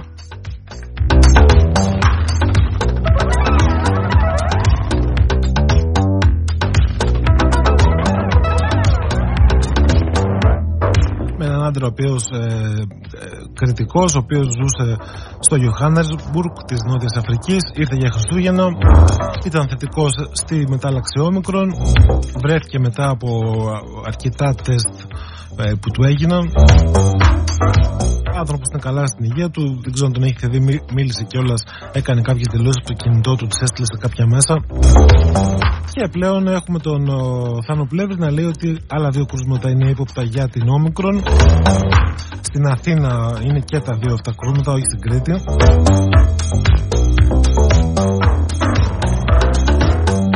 Και βέβαια, μιας και πιάσαμε την Όμικρον έτσι εξ αρχής, να πούμε ότι ε, από όλα όσα έχουμε μάθει αυτή την εβδομάδα, τα οποία τα μαθαίνουμε και εμείς παράλληλα ε, με τους επιστήμονες οι οποίοι τα μελετούν, τα ερευνούν και τα ανακοινώνουν όσο πιο γρήγορα μπορούν νομίζω. Αν κάτι πρέπει να κρατήσουμε για αυτή τη μετάλλαξη για προς το παρόν τουλάχιστον είναι ότι φαίνεται πως μάλλον είναι αρκετά έως πάρα πολύ πιο μεταδοτική από την ε, Δέλτα που έχουμε τώρα και από τις προηγούμενες. Το ότι είναι πιο μεταδοτική ε, κάνει ε, ως βέβαιο το ενδεχόμενο ότι πρόκειται για μια μετάλλαξη η οποία θα επικρατήσει πλήρως ε, έναντι της Δέλτα. Με τον ίδιο ακριβώς τρόπο όπου η Δέλτα επικράτησε της Β και της Α και πλέον παντού υπάρχει μόνο Δέλτα έτσι λοιπόν θεωρείται βέβαια ότι και η Omicron θα επικρατήσει και μένει βέβαια αναπάντητο προς ώρα στο ερώτημα ε, το τι ακριβώς προκαλεί αυτή η μετάλλαξη και κυρίως βέβαια το κατά πόσο καλύπτεται από τα εμβόλια. Αυτό είναι το βασικό ερώτημα που υπάρχει παγκοσμίως για τη μετάλλαξη αυτή. Τα στοιχεία που υπάρχουν μέχρι τώρα είναι αντικρώμενα. Κάποιοι λένε ότι, ότι θα επηρεαστούν πολύ τα εμβόλια, κάποιοι λένε ότι θα επηρεαστούν πολύ λίγο.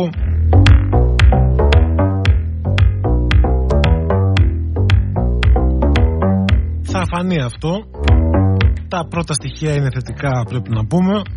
Τα στοιχεία δηλαδή που έρχονται από την Νότια Αφρική και τις ε, γύρω χώρες από εκεί που ξεκίνησε να μεταδίδεται αυτή η νέα μετάλλαξη όπου φαίνεται ότι όσοι έχουν ε, τη μετάλλαξη όμικρον ε, έχουν γενικά ελαφριά συμπτώματα.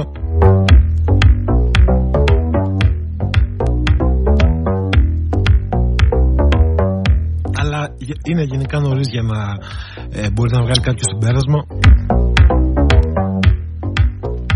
Ένα άλλο κομμάτι που μου φάνηκε ενδιαφέρον σχετικά με αυτή τη μετάλλαξη είναι ότι ε, φαίνεται πως προσβάλλει πολύ περισσότερο νεαρές ηλικίες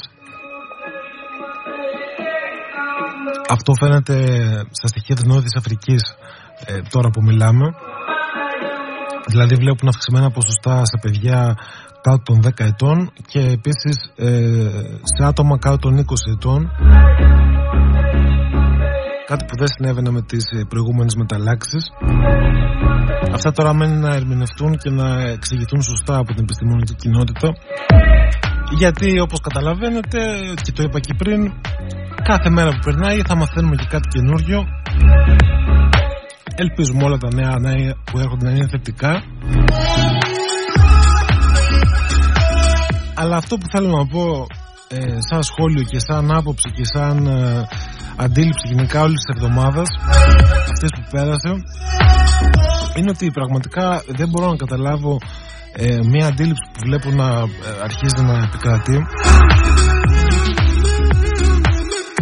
Ότι λόγω της μετάλλαξης όμικρον ε, ακούω και βλέπω και διαβάζω ότι υπάρχει πολλοί κόσμος ο οποίος ε, κάνει δεύτερες σκέψεις για το αν θα πρέπει να συνεχίσει τον εμβολιασμό του είτε με τη δεύτερη είτε με την τρίτη δόση είτε με την πρώτη δόση με το σκεπτικό ότι αφού δεν ξέρουμε αν καλύπτει τη νέα μετάλλαξη γιατί να πάω να κάνω τώρα το εμβόλιο να είμαι ειλικρινής μου κάνει πολύ μεγάλη εντύπωση αυτό το σκεπτικό το βρίσκω έτσι αρκετά παράλογο να το πω έτσι και αυτό γιατί φυσικά η όμικρον δεν έχει ακόμα επικρατήσει. Αυτή τη στιγμή έχουμε 80-90 νεκρούς τη μέρα από τη μετάλλαξη Δέλτα. Δεν υπάρχει καμία απόδειξη ότι τα εμβόλια δεν προστατεύουν από τη μετάλλαξη όμικρον. Οπότε όλοι εσείς που τα σκέφτεστε μην το σκέφτεστε και πολύ, πάτε εμβολιαστείτε.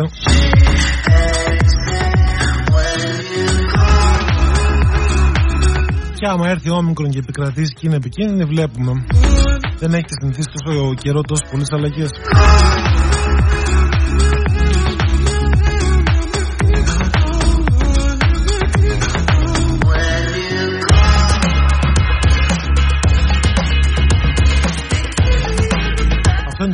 Κρατάω για την όμικρον και το άλλο που ήθελα να σχολιάσω είναι μια είδηση που βλέπω και κυκλοφορεί πολύ από χθε, νομίζω και χθες προχθές. Αλλά ειδικά από χθες το βράδυ βλέπω πολύ κόσμος να ασχολείται με μια είδηση η οποία δεν έχει μεγάλη βάση. Και καλό είναι να πούμε δύο πράγματα. Γιατί όπως είναι λογικό μετά και τη χθεσινή ανακοίνωση για την επίσπευση της τρίτης δόσης σε όλους τους ενήλικους.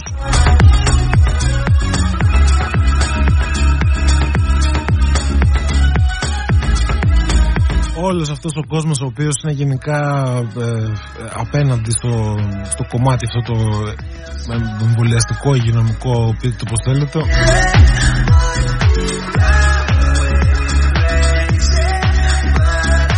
έχουν αρχίσει να διακινούν μια είδηση με ένα ρεπορτάζ του Μέγκα συγκεκριμένα. Το λέω γιατί έχει τη σημασία του. Κυκλοφορεί λοιπόν πάρα πολύ ένα ρεπορτάζ του Μέγκα το οποίο έγινε το Σεπτέμβριο το οποίο λέει, ε, είναι τηλεοπτικό ρεπορτάζ, ε, λέει ότι ο Αμερικανικός Οργανισμός Φαρμάκων δεν εγκρίνει την τρίτη δόση, δεν ενέκρινε μάλλον την τρίτη δόση γιατί δεν υπάρχουν αρκετά στοιχεία κτλ.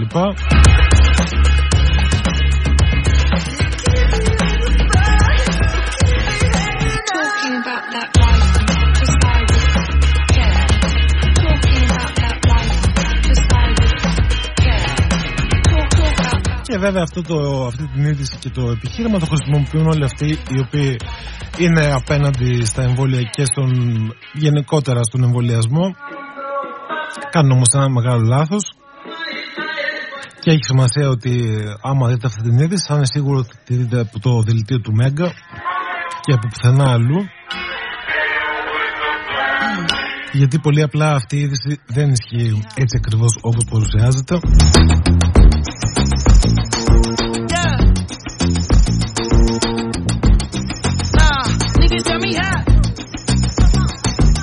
τόσα δεδομένα να αλλάζουν μέρα με τη μέρα. Είναι λογικό ότι κάποιες φορές ε, ότι αν ανατρέξει το παρελθόν θα, θα δεις πολλά πράγματα τα οποία έχουν αλλάξει σήμερα πολλές αποφάσεις που έχουν αλλάξει. Πολλά επιστημονικά δεδομένα να ανατρέπονται. Και το ίδιο συμβαίνει και με τη συγκεκριμένη υπόθεση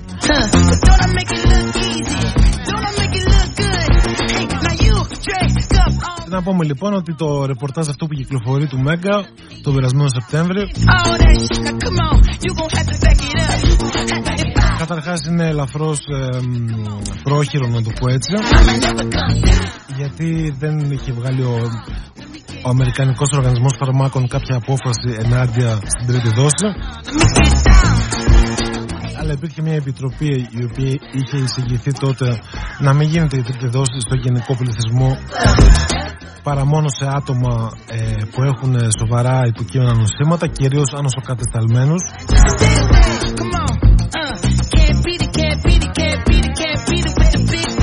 οποίο έγινε στην Αμερική αρχικά. Αλλά πλέον έχει εγκριθεί η τρίτη δόση σε όλο τον πληθυσμό και στην Αμερική και σε όλη την Ευρώπη. Διότι πολύ απλά τα δεδομένα έχουν αλλάξει.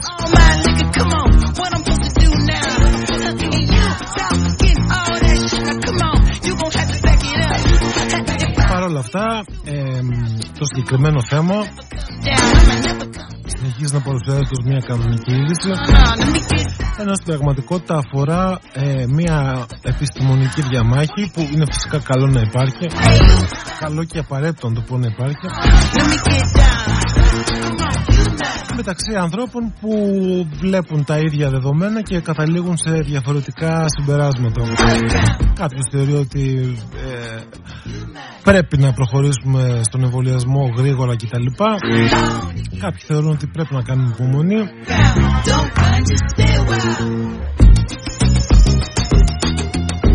Θέμα είναι ότι όλα αυτά ήταν διαμάχες του παρελθόντος και όχι του παρόντος γιατί πλέον η άποψη είναι πλέον κοινή σε όλους ότι όχι μόνο η τρίτη δόση του εμβολιασμού είναι ε, καλή και θετική για όλο τον πληθυσμό και ασφαλής βέβαια αλλά κυρίως και αυτό επίσης θέλω να αναφέρω ότι φαίνεται πως η τρίτη δόση υπάρχουν ισχυρές ενδείξεις να το πω έτσι δεν, δεν μπορείς να το πεις και σίγουρο αλλά υπάρχουν στοιχεία που δείχνουν ότι μπορεί, μπορεί λέω να είναι και η τελευταία.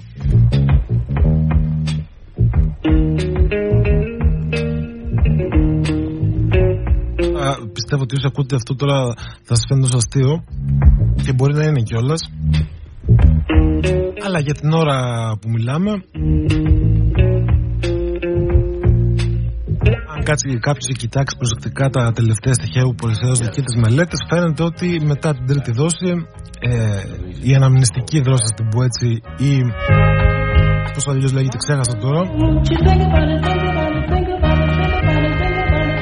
δείχνει τέλος πάντων ότι ενισχύει πάρα πολύ το νοσοποιητικό σύστημα βοηθάει πάρα πολύ ε, γενικά τα αντισώματα του οργανισμού και τα στοιχεία που προκύπτουν μέχρι τώρα πόσους έχουν κάνει την τρίτη δόση και έχουν περάσει αρκετοί μήνες ε, μετά τον εμβολιασμό τους δείχνουν ότι υπάρχει τεράστια διαφορά ανάμεσα ε, την κατάσταση που ήταν μετά τη δεύτερη δόση στο ίδιο χρονικό διάστημα σε σχέση με την τρίτη. Τα λέω εγώ απλά αυτά για να τα πω. Όσοι θέλετε τα ακούτε τα, όσοι δεν θέλετε να μην τα ακούτε. Yes, my skin is white.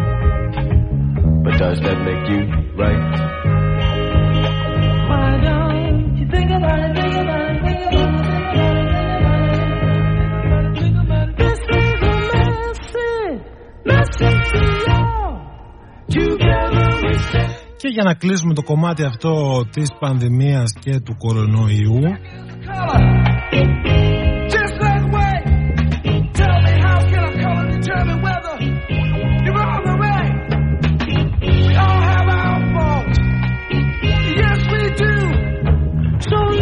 Πάμε να δώσουμε και μια εικόνα και μερικά στοιχεία για το τι έγινε στην Κρήτη αυτή την εβδομάδα όπου φαίνεται πως τα πράγματα έχουν ε, κάπως σταθεροποιηθεί σε σχέση με τα κρούσματα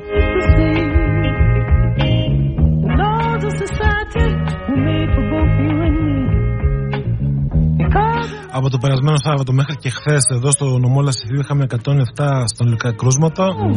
Ενώ τις τελευταίες 14 μέρες είχαμε στονικά 190 κρούσματα. Η αριθμή αυτή είναι ελαφρώς μειωμένη σε σχέση με τα στοιχεία που παρουσιάσαμε την προηγούμενη εβδομάδα. Και ε, υπολογίζοντας με βάση τα συνολικά κρούσματα τα πόσα είναι τα πραγματικά ενεργά κρούσματα αυτά θεωρούνται ότι στο νομό Λασιθίου είναι περίπου στα 3.100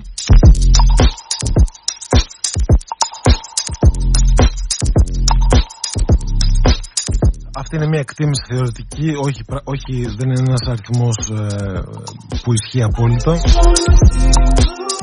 Προκύπτει από τα κρούσματα των 14 ημερών, τα οποία πολλαπλασιάζονται με ένα συντελεστή,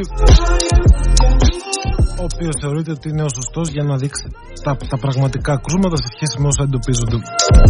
Στο Λασίδη λοιπόν είμαστε περίπου στα 3%, αριθμός λίγο μειωμένος σε σχέση με την προηγούμενη εβδομάδα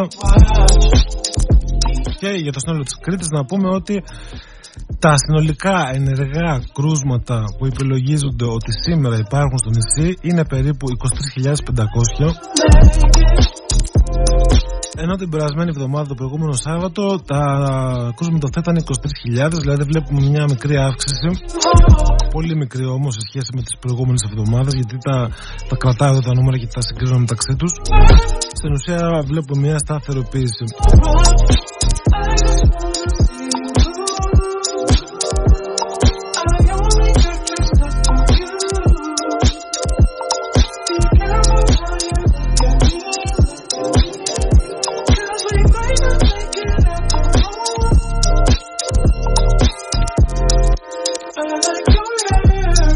Λοιπόν, αυτά νομίζω προς το παρόν. Θα πάμε σε ένα διάλειμμα. Θα ακούσουμε λίγο μουσική πρώτα.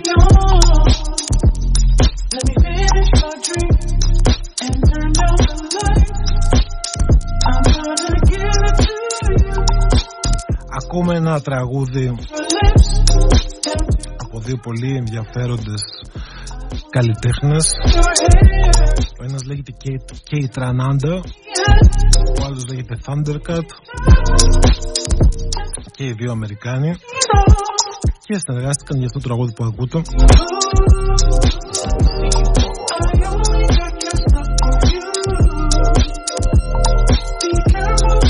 Λοιπόν, με αυτό θα πάμε σε ένα σύντομο γευματικό διάλειμμα και επιστρέφουμε σε λίγο. Έχουμε πολλά άλλα να πούμε.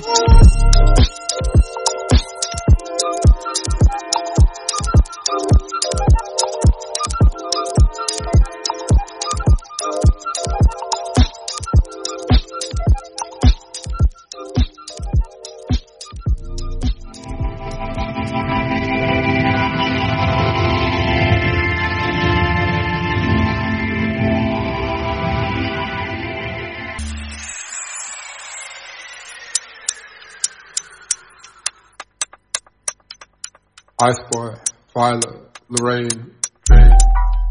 RIP to all victims of police violence. Abolish the police.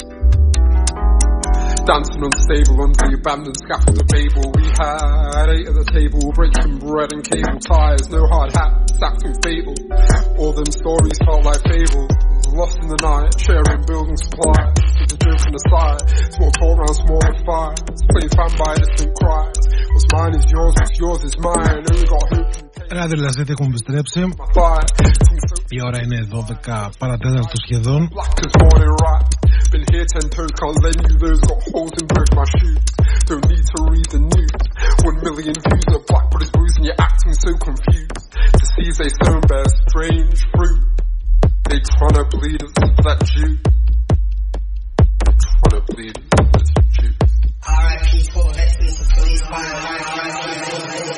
Και πάμε τώρα να δούμε και κάποια άλλα θέματα της εβδομάδας ενδιαφέροντα νομίζω.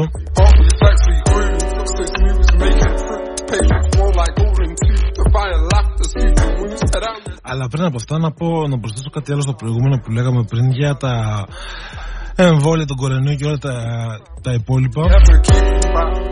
Γιατί είδα τώρα μια είδηση που μου έκανε εντύπωση. Feel my siblings standing tall, hurt my siblings feel the warmth and so is burning. Από χθες το βράδυ λοιπόν που ανακοινώθηκε ότι μ, μπορούν οι εμβολιασμένοι να κάνουν την τρίτη δόση μετά το τρίμηνο. Writing words for simply, Από χθες το βράδυ μέχρι και σήμερα τις 10 η ώρα το πρωί there's something.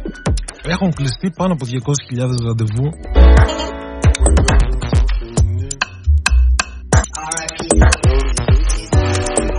Τεράστιος ο αριθμός.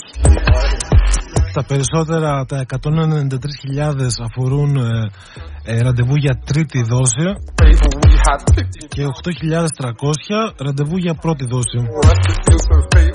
Till those more Να είμαι ειλικρινής και εγώ έκλεισα ραντεβού holes in the line, joke on the side. και να προσθέσω το εξής ότι επειδή έκλεισα ραντεβού και εγώ χθες το βράδυ για την τρίτη δόση, Sky, την οποία κανονικά θα την έκανα τον Ιανουάριο, sky to touch. αλλά αποφάσισα να την κάνω τώρα να τελειώνω. Uh, yeah. Διαπίστωσα λοιπόν με μεγάλη έκπληξη και εντύπωση ότι τα ραντεβού στο νοσοκομείο της Ιεράπετρας είναι απλά ανύπαρκτα. I know you want some Είναι όλα κλεισμένα ε, για τις επόμενες δύο εβδομάδες. Είναι ελάχιστες οι μέρες και οι ώρες που έχει ραντεβού. belong to nobody, everyone for the streets. I be acting shy, but I'm just a low key little freak. I like having fun and fuck around. Cause Δηλαδή να πω ότι ε, από την Δευτέρα την επόμενη μέχρι και την, Ки- αν θυμάμαι καλά την Κυριακή ίσως δεν πρέπει να έχει καμία ελεύθερη μέρα για εμβόλιο και να κλείσει κανείς ραντεβού ίσως μόνο την Κυριακή το βράδυ ή το Σάββατο το πρωί κάτι τέτοιο. Μπορεί και όχι βέβαια. Και την μεθεπόμενη εβδομάδα πάλι είναι παρόμοια κατάσταση με λίγο περισσότερα με κάποιες κενές θέσεις τέλος πάντων.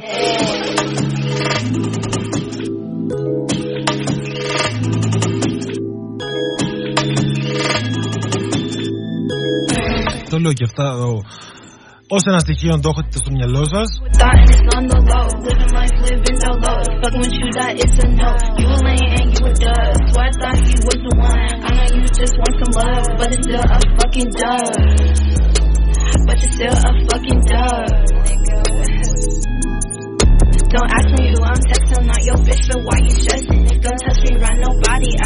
Λοιπόν, πάμε τώρα να δούμε κάποια άλλα θέματα ε, που έγιναν αυτήν την εβδομάδα. With my demons at the party. I know you want some love, but it's still fucking dub. I know you wanna fuck, sorry, love you're not the one. I don't belong to nobody, everyone for the streets. I be acting shy, but I'm just a low key little freak. I like having fun and fuck around, cause I'm young. But can't get tied down, so don't bring no friends around. If you act up, I'll cut you off just like that. Leave you in the dust, and I won't be looking back. I'm not me, I'm just real, and you can't handle it. Tighten up, and then maybe you can handle it. But I don't got no time to waste, and I don't need new friends. Me, myself, and I with my demons in my head.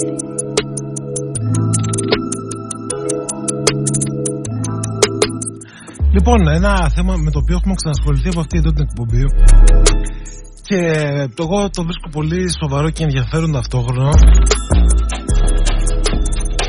γιατί είναι από αυτά τα θέματα τα οποία δεν παίρνουν σχεδόν ποτέ δημοσιότητα. Και θέμα το οποίο ε, πρόσφατα πήρε δημοσιότητα για διαφορετικούς λόγους από αυτούς που θα πούμε τώρα. Αφορά ένα εθνικό θέμα, ας το πούμε έτσι. Και συνήθως σε τέτοιου είδους εθνικά θέματα πάντα ε, επικρατεί μια σιωπή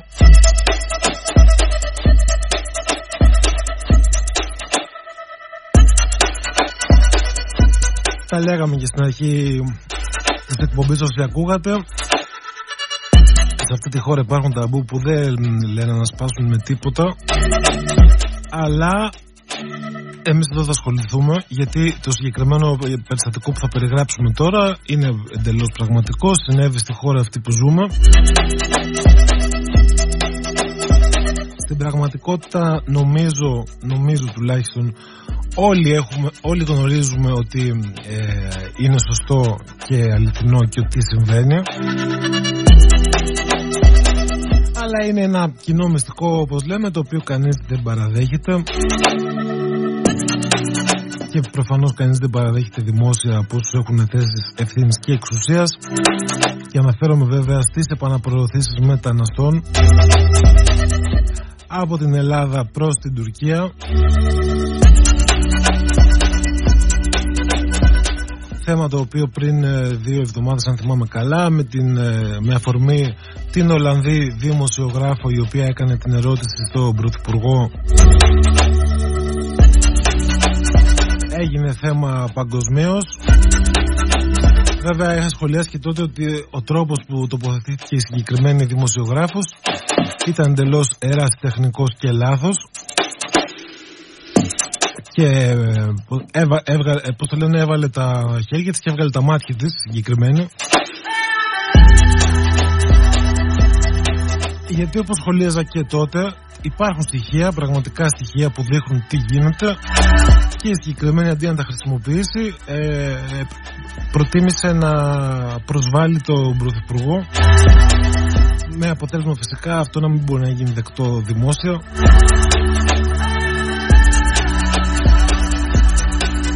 Αντί λοιπόν να, να χρησιμοποιήσω αυτόν τον τρόπο και τις εκφράσεις και τα λοιπά θα θα μπορούσε πολύ απλά να του περιγράψει πραγματικά γεγονότα όπως αυτά συμβαίνουν και έχουν καταγραφεί διεθνώς τον τελευταίο χρόνο τουλάχιστον. Και ένα από αυτά συνέβη και αυτή την εβδομάδα και αφορά την καταγγελία που έγινε στους New York Times και σε μια Ελληνίδα δημοσιογράφο η οποία εργάζεται στους New York Times την οποία επειδή τυχαίνει και τη γνωρίζω κιόλας δεν έχω καμία αμφιβολία για την εγκυρότητά της και τις προθέσεις της κυρίως Ματίνα Στέβη λέγεται δημοσιογράφος. Ε, εργαζόταν για χρόνια ε, στη Νότια Αφρική ε, για τους New York Times και άλλα μέσα. Πλέον είναι στην Αμερική. Ελληνίδα. Και η οποία λοιπόν έβγαλε το θέμα ότι ένας Ιταλός διερμηνέας μαζί με πολλούς άλλους ε, συνελήφθη, ας το πούμε έτσι, ας χρησιμοποιήσουμε αυτή τη λέξη, συνελήφθη και επαναπροωθήθηκε ε, παράνομα στην Τουρκία στα σύνορα του Εύρου από την ε, ελληνική αστυνομία. Τον μπέρδεψαν και αυτόν μαζί με κάποιους άλλους ε, μετανάστες αφγανικής καταγωγής Μάλλον λάθος, αυτός ήταν αφγανικής καταγωγής και μόνιμος κάτοικος Ιταλίας.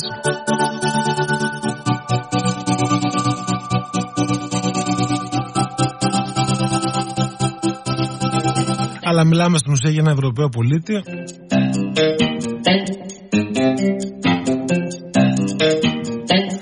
Ο οποίος ε, παρουσίασε πάρα πολλά στοιχεία και βίντεο και εικόνες που δείχνουν τι δουλειά γίνεται και πώς γίνεται η δουλειά στα σύνορα και πώς ε, οι ελληνικές δυνάμεις παίρνουν ανθρώπους κάποιες φορές τους χτυπούν, κάποιες φορές όχι και παρανόμως τους γυρνούν πίσω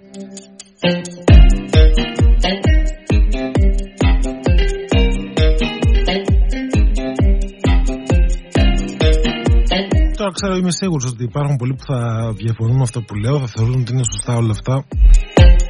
Ότι είναι σωστό να προστατεύουμε τα σύνορά μας. Και φυσικά και είναι σωστό να προστατεύουμε τα σύνορά μας.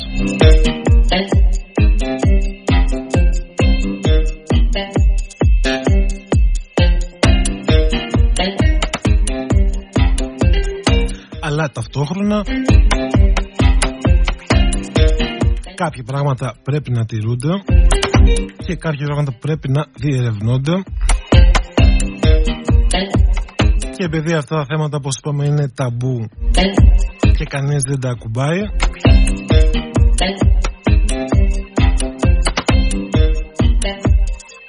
Ελπίζουμε αυτή τη φορά επειδή έχουν μπλεχτεί και οι New York Times να δούμε εξελίξει το κομμάτι αυτό ο Υπουργός Εσωτερικών, ο κ. Θεοδωρικάκος, αρμόδιος για την Ελλάδα, είπε πως θα διερευνηθούν όλα αυτά.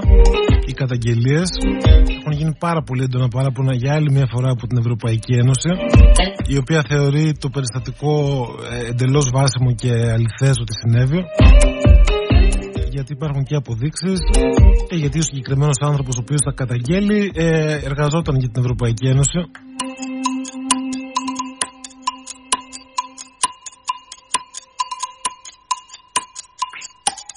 και θα δούμε την πορεία ε, του θέματος πώς θα εξελιχθεί αν θα γίνει κάτι ποιοι θα το κάνουν, πώς θα το κάνουν ή αν θα δούμε άλλη μια προσπάθεια συγκάλυψης.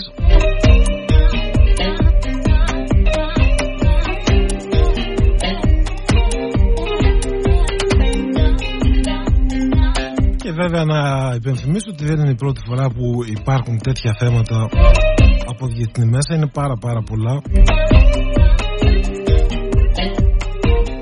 και στα χερσαία σύνορα και στα θαλάσσια. Και φυσικά υπάρχουν και αντίστοιχα και από την πλευρά της Τουρκίας και για την Τουρκία δηλαδή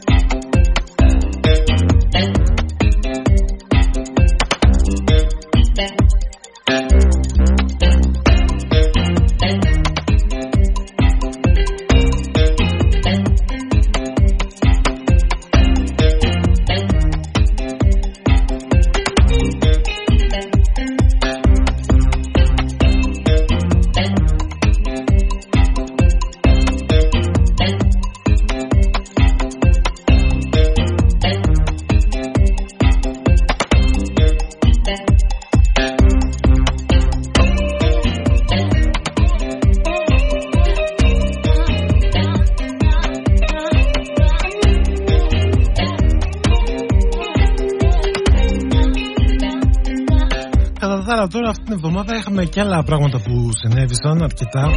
Δεν θα προλάβουμε φυσικά να τα πούμε όλα.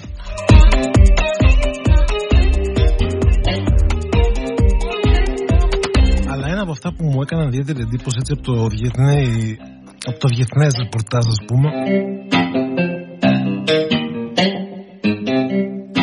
και δείχνει το πόσο πολλές φορές ε, κάποιοι άνθρωποι μπορούν να κάνουν τη διαφορά όταν έχουν κάποια ε, άλλα πράγματα στο μυαλό τους και άλλες προθέσεις και άλλες ιδέες.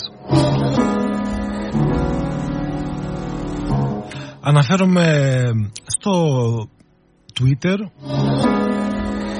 Το γνωστό κοινωνικό δίκτυο σαν όνομα τουλάχιστον. Στην Ελλάδα γενικά δεν έχει τόση πέραση από όσο μπορώ να καταλάβω και πόσο ξέρω δηλαδή δεν το αγαπάμε πολύ το Twitter στην Ελλάδα είναι, έχει κάποιους φανατικούς βέβαια οπαδούς αλλά οι περισσότεροι στην Ελλάδα χρησιμοποιούν ε, Facebook, Instagram κτλ.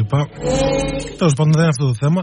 Το θέμα είναι ότι ένας από τους ε, ιδρυτές, ένας από τους δύο συνειδητές του Twitter, ο Jack Dorsey, αποφάσισε αυτή τη βδομάδα να παραιτηθεί γενικά από την εταιρεία.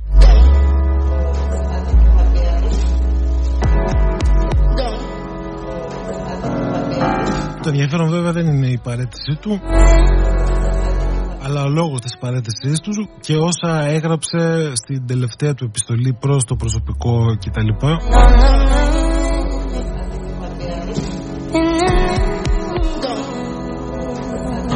Εμένα μου κάνουν τεράστια εντύπωση τέτοια πράγματα όταν τα βλέπω. Γιατί ο συγκεκριμένος άνθρωπος, ο οποίος γενικά ε, με επειδή τον παρακολουθώ χρόνια, ε, είναι μια ιδιαίτερη προσωπικότητα, θα λέγαμε.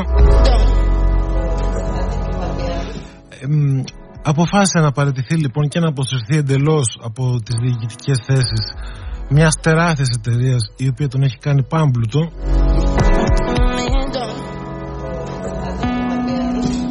Με σκοπό ε, να αποδείξει να δείξει πούμε, τη στάση του αυτή και το παράδειγμά του ότι οι εταιρείες, οι ιδιωτικές επιχειρήσεις δεν πρέπει ποτέ να ταυτίζονται με συγκεκριμένα άτομα. Πρέπει να έχουν μια δομή που να λειτουργεί μόνη της. Πρέπει να υπάρχει εμπιστοσύνη στους εργαζόμενους και στα στελέχη. Και σε όσους τέλος πάντων έχουν διοικητικές θέσεις. Αυτά έγραφε στην επιστολή του την τελευταία. Και ότι επειδή λοιπόν θεωρεί ότι αυτή τη στιγμή υπάρχουν τέτοιοι άνθρωποι μέσα στην εταιρεία Twitter επειδή δεν είναι, καταλαβαίνετε. Τώρα δεν μιλάμε για μια εταιρεία της γειτονιάς. Μιλάμε για δεκάδες χιλιάδες εργαζόμενους για δισεκατομμύρια τζίρων κάθε χρόνο. Πολλά δισεκατομμύρια. Τα οποία ο άνθρωπος αυτός ε, αφού μάζεψε μερικά βέβαια αποφάσισε να, να αφήσει τα υπόλοιπα για να συνεχίσουν το έργο του άτομα τα οποία ε, εξελίχθηκαν μέσα από την εταιρεία. Να πούμε ότι ο νέος διευθυντής αυτής της εταιρείας ήταν ένας προγραμματιστής αρχικά. Ξεκίνησε ως ένας απλός προγραμματιστής. Είχε ενδιαφέρον ε, για την εταιρεία, για τον τρόπο που δούλευε. Τον ενδιαφέρε όλη η ιδέα γενικά ε, της δουλειάς του και το πώς εξελισσόταν μέσα από αυτή και πώς εξελισσόταν το κοινωνικό δίκτυο αυτό. Καταλάβαινε αυτός ο άνθρωπος ο προγραμματιστής τη σημασία που έχουν τα κοινωνικά δίκτυα, πόσο σημαντικά είναι στη σύγχρονη πραγματικότητα, το πώς επηρεάζουν τον καθένα από εμάς στη ζωή μας και το πώς ε, μπορούν να χρησιμοποιηθούν και με θετικό τρόπο και πώς και τι θα πρέπει να κάνουν για να αποφύγουν τα αρνητικά, τις αρνητικές συνέπειες των κοινωνικών δικτύων με αυτό το σκεπτικό. Λοιπόν αυτός ο άνθρωπος ο οποίος είναι ε, από την Ινδία λέγεται Παράγ Αγκρα, Αγκραγουάλ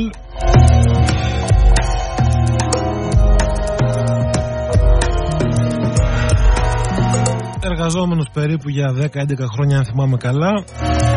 Ε, ξεκίνησε ε, από τον Μπάτο στην ουσία και βρέθηκε να είναι ο γενικός διευθυντής ολόκληρου του Twitter και ο άνθρωπος που παίρνει όλες τις αποφάσεις και αυτό γιατί αυτός που ίδρυσε το Twitter αποφάσισε να φύγει και να τον αφήσει τη θέση του. Εμένα μου κάνουν εντύπωση όλα αυτά. Και γι' αυτό και τα σχολιάζω.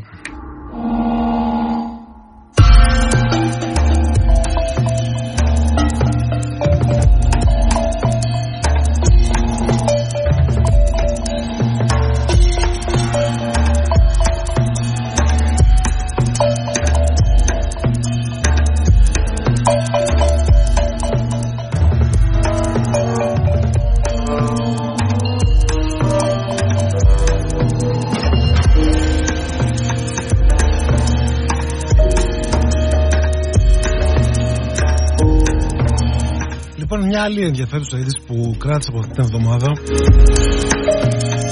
Επιστημονικού ενδιαφέροντος, θα το πούμε.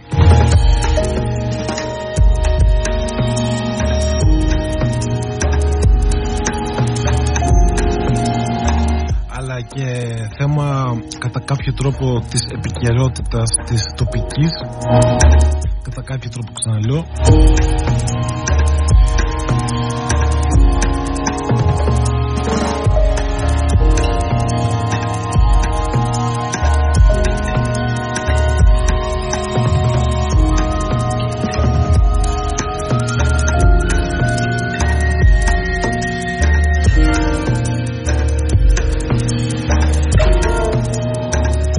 μιλάμε για ένα θέμα που αφορά τα μανιτάρια, τους αμανίτες όπως τους λέμε εδώ,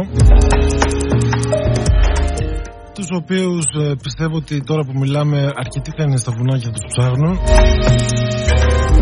Και αν δεν είναι τώρα θα ήταν χθες. Και αν δεν ήταν χθες θα είναι αύριο. Είναι αγαπημένος σπορ της εποχής, τώρα είναι η εποχή το θέμα βέβαια αυτό που θα παρουσιάσουμε δεν έχει να κάνει με το πώς μαζεύουμε και το πώς δεν μαζεύουμε και το ποια είναι τα σωστά μέρη και ποια είναι τα ωραία μέρη. Αλλά το τι είναι αυτά τα μανιτάρια τελικά; Γιατί τα μανιτάρια συνολικά δεν είναι κάτι απλό. Δεν είναι ένα απλό φυτό. Δεν είναι καν φυτό στην πραγματικότητα.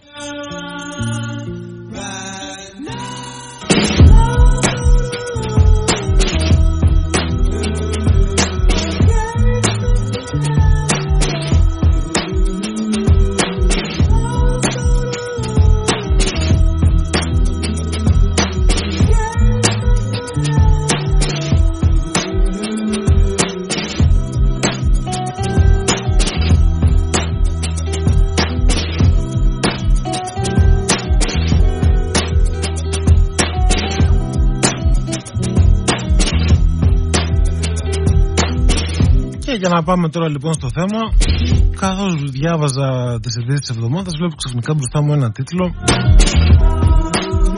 Ότι για πρώτη φορά παγκοσμίως θα, προσ... θα γίνει μια προσπάθεια να χαρτογραφηθεί το κυκλοφορικό σύστημα της Γης. Έτσι ήταν ο τίτλος. Του πλανήτη Γη, τέλος πάντων, να το πω πιο για να είναι κατανοητό. Το κυκλοφορικό σύστημα, όταν λέμε, δεν μιλάμε για έναν άνθρωπο, εννοούμε τις φλέβες, τις αρτηρίες κτλ. Τον τρόπο με τον οποίο κινείται το αίμα ανάμεσα στα διάφορα όργανα. Τι σημαίνει λοιπόν κυκλοφορικό σύστημα του πλανήτη;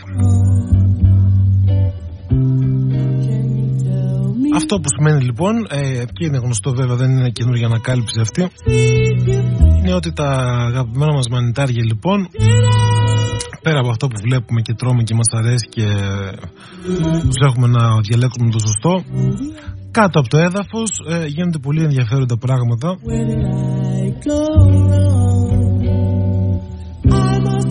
Γιατί εκεί είναι η πραγματική, η πραγματική ζωή των μικητών αυτών. Είναι κάτω από το έδαφος και όχι πάνω από το έδαφος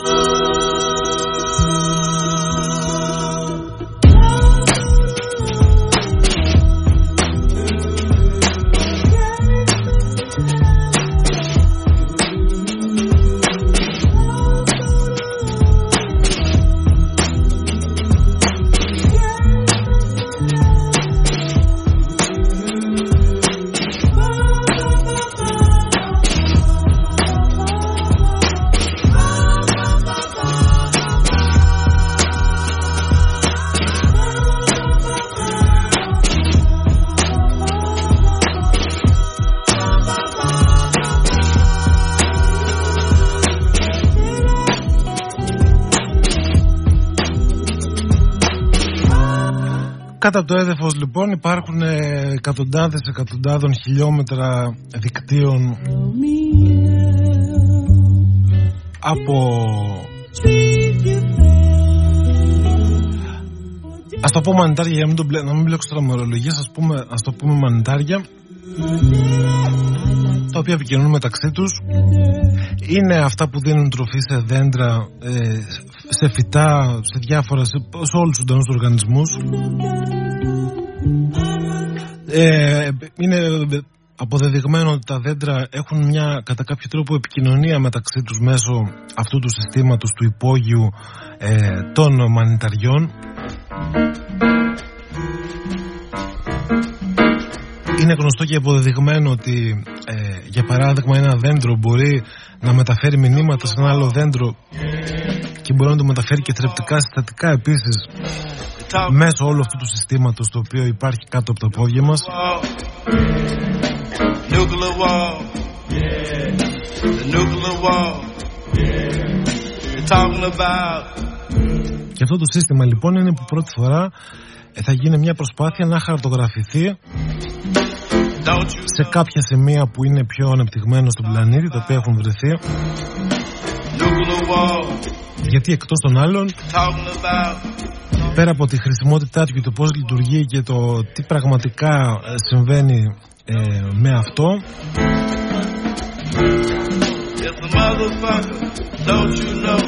έχει τεράστια σημασία και για την κλιματική αλλαγή να γίνουν αυτές οι έρευνες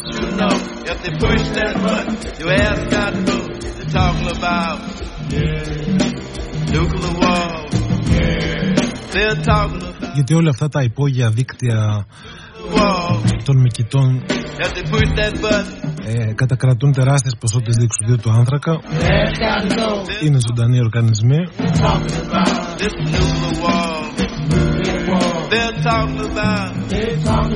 Και έτσι όπως όταν ένα φυτό ένα δέντρο ή οποιοδήποτε φυτό πεθαίνει απελευθερώνει στην ατμόσφαιρα ποσότητες διοξιδίου του άνθρακα. Το ίδιο θα συμβεί και με τα μανιτάρια και το, και το ριζικό του σύστημα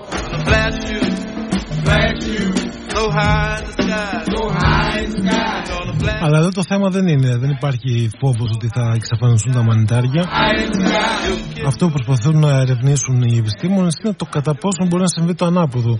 Το κατά πόσο θα μπορούσαν να πολλαπλασιαστούν τα μανιτάρια και τα ριζικά του συστήματα προκειμένου να μειωθούν έτσι οι κουμπές διοξιδίου του άνθρακα. Και βέβαια ε, κάτι που είναι γνωστό και δεδομένο ότι αν πολλαπλασιαστούν τα μανιτάρια βοηθά συνολικά όλο το οικοσύστημα. Όλων των τα μανιτάρια μιλάμε τώρα. Εκεί που υπάρχουν πολύ ανεπτυγμένα δίκτυα μανιταριών είναι συνήθως περιοχές που η φύση είναι ε, πιο ανεπτυγμένη. Ζουν περισσότερα είδη και φυτών και ζώων.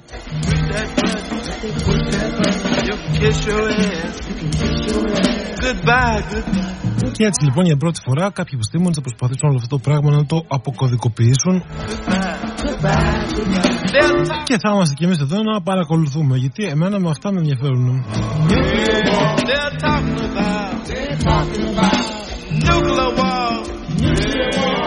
Radiation. Radiation. Mutation. Mutation. Radiation. Λοιπόν, να ακούμε ένα τραγούδι από τον Sun Ra, λέγεται Nuclear War.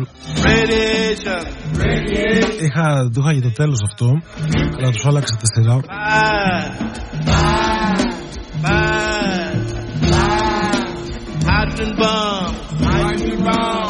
Ο Σάντρα είναι ένα σπουδαίος καλλιτέχνης περασμένων δεκαετιών. Έγραψε αυτό το τραγούδι για να περιγράψει μια κατάσταση που ζούσε τότε, που, που επικρατούσε μάλλον τότε και τη ζούσε ο ίδιος. Τον ψυχρό πόλεμο, το φόβο για την ε, πυρηνική καταστροφή.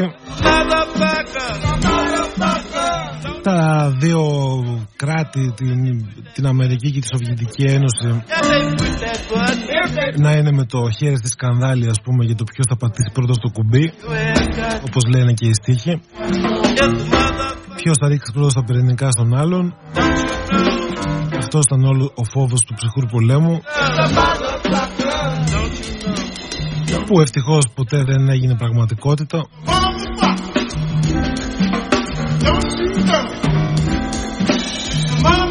Άφησε όμως πολύ ωραία τραγούδια όπως αυτό που ακούμε. Και άφησε και άλλα πολλά ε, η εποχή του ψυχρού πολέμου και καλά και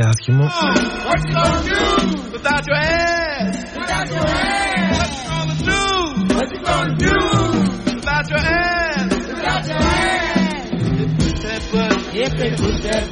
Your ass got to go. Your ass got to go. Oh, what you gonna do? Oh, what you gonna do? About your ass. About your ass. Oh, what Λοιπόν και πριν κλείσουμε you gonna do?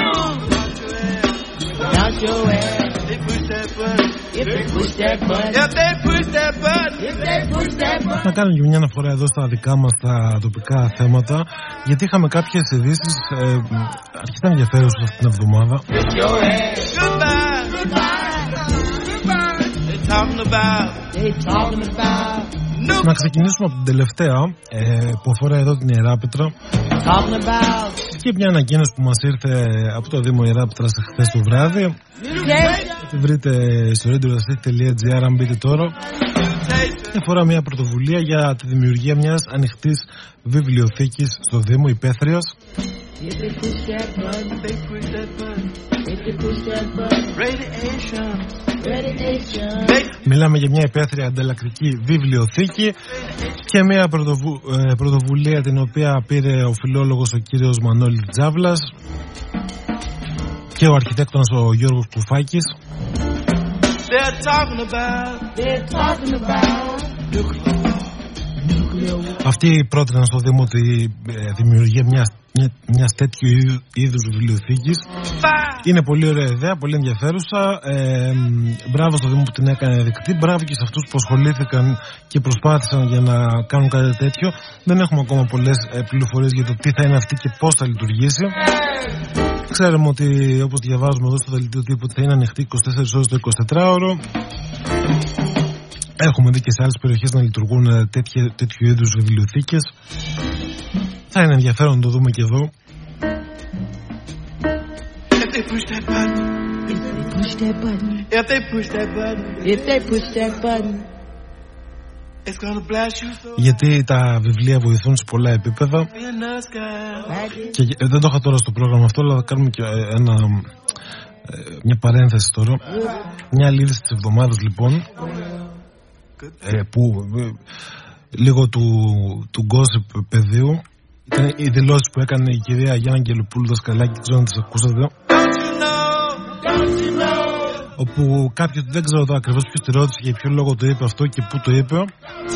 Δεν το έχω μπροστά μου καθόλου, αλλά είπε ότι ε, σε ό,τι αφορά τις πλαστικές επεμβάσεις και όλα αυτά τα botox και τα λοιπά, Push it. είπε ότι η ίδια τα έχει κάνει όλα, εκτός από lifting. Η ίδια βέβαια ήθελε να πει ότι δεν έχει κανένα κόμπλεξ να το παραδεχτεί και τα λοιπά. Αλλά το πραγματικό θέμα δεν είναι αυτό.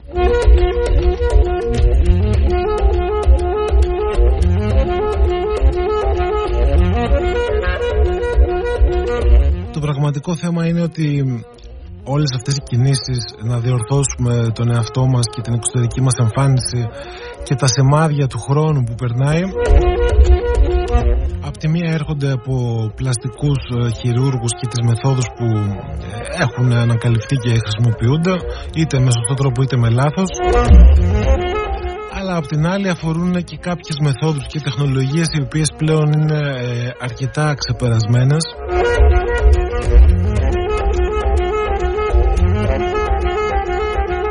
Και ε, λέγοντας αυτά, θέλω να καταλήξω και να πω ότι άνθρωποι ε, όπως η κυρία Αγγελοπούλου Δασκαλάκη, η οποία έχει την κάθε ευχαίρεια και οικονομική δυνατότητα να κάνει ό,τι απολύτως θέλει στο σώμα της και καλά το κάνει. Το τελευταίο πράγμα που θα την ενδιαφέρει να κάνει είναι ένα lifting αφού υπάρχουν πλέον πολύ πάρα πολύ πιο σύγχρονες ε, θεραπείες αντιγύρανσης, εξατομικευμένες κτλ τα οποία βέβαια αφορούν ένα πολύ πολύ μικρό ποσοστό του πληθυσμού. Γιατί μιλάμε για παρά, πανάκριβες θεραπείες απολύτως εξατομικευμένες για τα άτομα που, τα οποία τις επιλέγουν. Προφανώς δεν τα καλύπτει η ασφαλειά σας και προφανώς απευθύνονται μόνο σε αυτούς που έχουν πάρα πάρα πολλά λεφτά για να τα αξιοποιήσουν. Και δεν αφορούν μόνο την εξωτερική εμφάνιση αλλά αφορούν και τον εσωτερικό μας κόσμο, το πούμε έτσι. Τα όργανά μας, τις αρθρώσεις μας.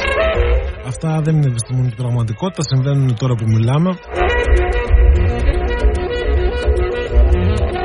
Αλλά λοιπόν για να καταλήξω από εκεί που ξεκίνησα, ο ο ένας σίγουρος τρόπος για να καταφέρετε να διατηρήσετε σε καλή κατάσταση το μυαλό σας και τον εγκέφαλό σας το οποίο είναι ένα όργανο πολύ δύσκολο να αναγεννηθεί γενικότερα. Είναι πλήρως αποδεδειγμένο ότι το διάβασμα βοηθάει. Ό,τι και αν διαβάζετε όσο πιο πολύ κρατάτε το μυαλό σας απασχολημένο τόσο το κρατάτε και σε πιο καλή κατάσταση. Και αυτά είναι πράγματα δεδομένα τεκμηριωμένα επιστημονικά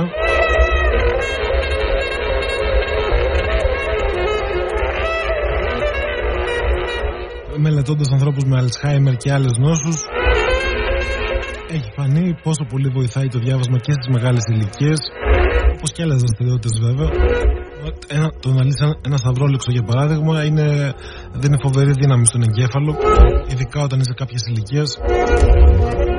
Και λοιπόν για να μην μακρηγορείτε τα, τα πολυλέω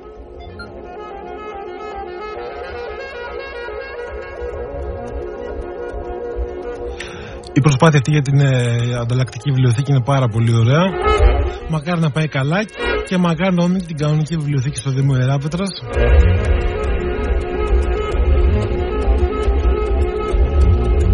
Και επίσης για να κλείνουμε σιγά σιγά και την εκπομπή η άλλη είδηση ωραία που αφορά έτσι ένα παρόμοιο κομμάτι και έχει τοπικού ενδιαφέροντος είναι όλα όσα έγιναν αυτή την εβδομάδα σε σχέση με τα σχολεία για τη δευτεροβάθμια εκπαίδευση τα οποία η αλήθεια είναι ξεκίνησαν με μια κακή αφορμή. Δεν θα ασχοληθούμε με αυτή καθόλου. Και τα όσα έγιναν μεταξύ ΕΛΜΕ, ε, ΣΥΡΙΖΑ δευτεροβάθμιας και του Προέδρου του Σελμού του κ. Μανουσάκη αυτή την κόντρα θα την αφήσουμε απ' έξω τώρα αλλά με αφορμή λοιπόν όσα έγιναν μεταξύ όλων αυτών Μάθαμε από τη δευτεροβάθμια εκπαίδευση ότι σχεδιάζει για την επόμενη χρονιά να υποβάλει προτάσεις για πειραματικό γυμνάσιο και λύκειο στο νομό Λασιθίου καθώς και για ένα πρότυπο επάλ στο νομό Λασιθίου.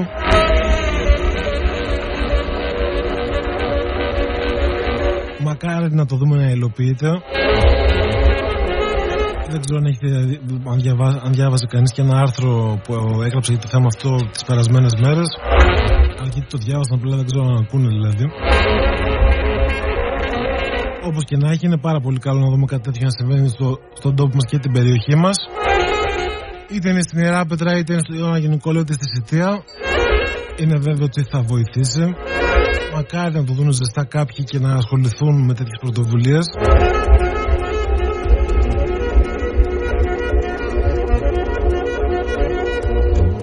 Καλό κάνουν όλα αυτά.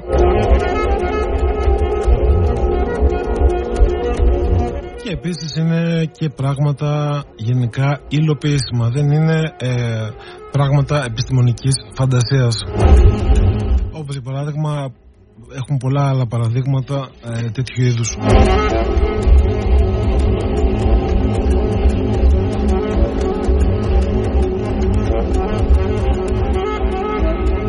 Λοιπόν, ε, το είχα πει από την αρχή ότι η μουσική θα είναι περίεργη.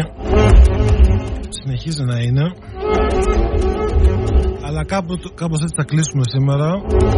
Όχι με αυτό που ακούμε τώρα Με κάτι άλλο. Με ένα τραγούδι ελληνικό. Το οποίο για κάποιο λόγο μου έχει κολλήσει πάρα πολύ τον τελευταίο καιρό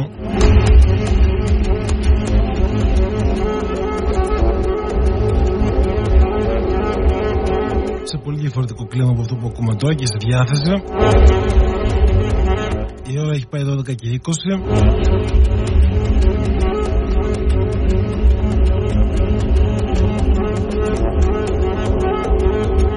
Κάπου εγώ εδώ σας αποχαιρετώ. Ακούσατε την εκπομπή έκτη μέρα. Είμαι ο Πέτρος Νικολάου Ακούμε ε, ένα τραγούδι του Bendik Giske Ένας πολύ ωραίο καλλιτέχνη. Το τραγούδι λέγεται Cruising Ταξιδεύοντας ας πούμε.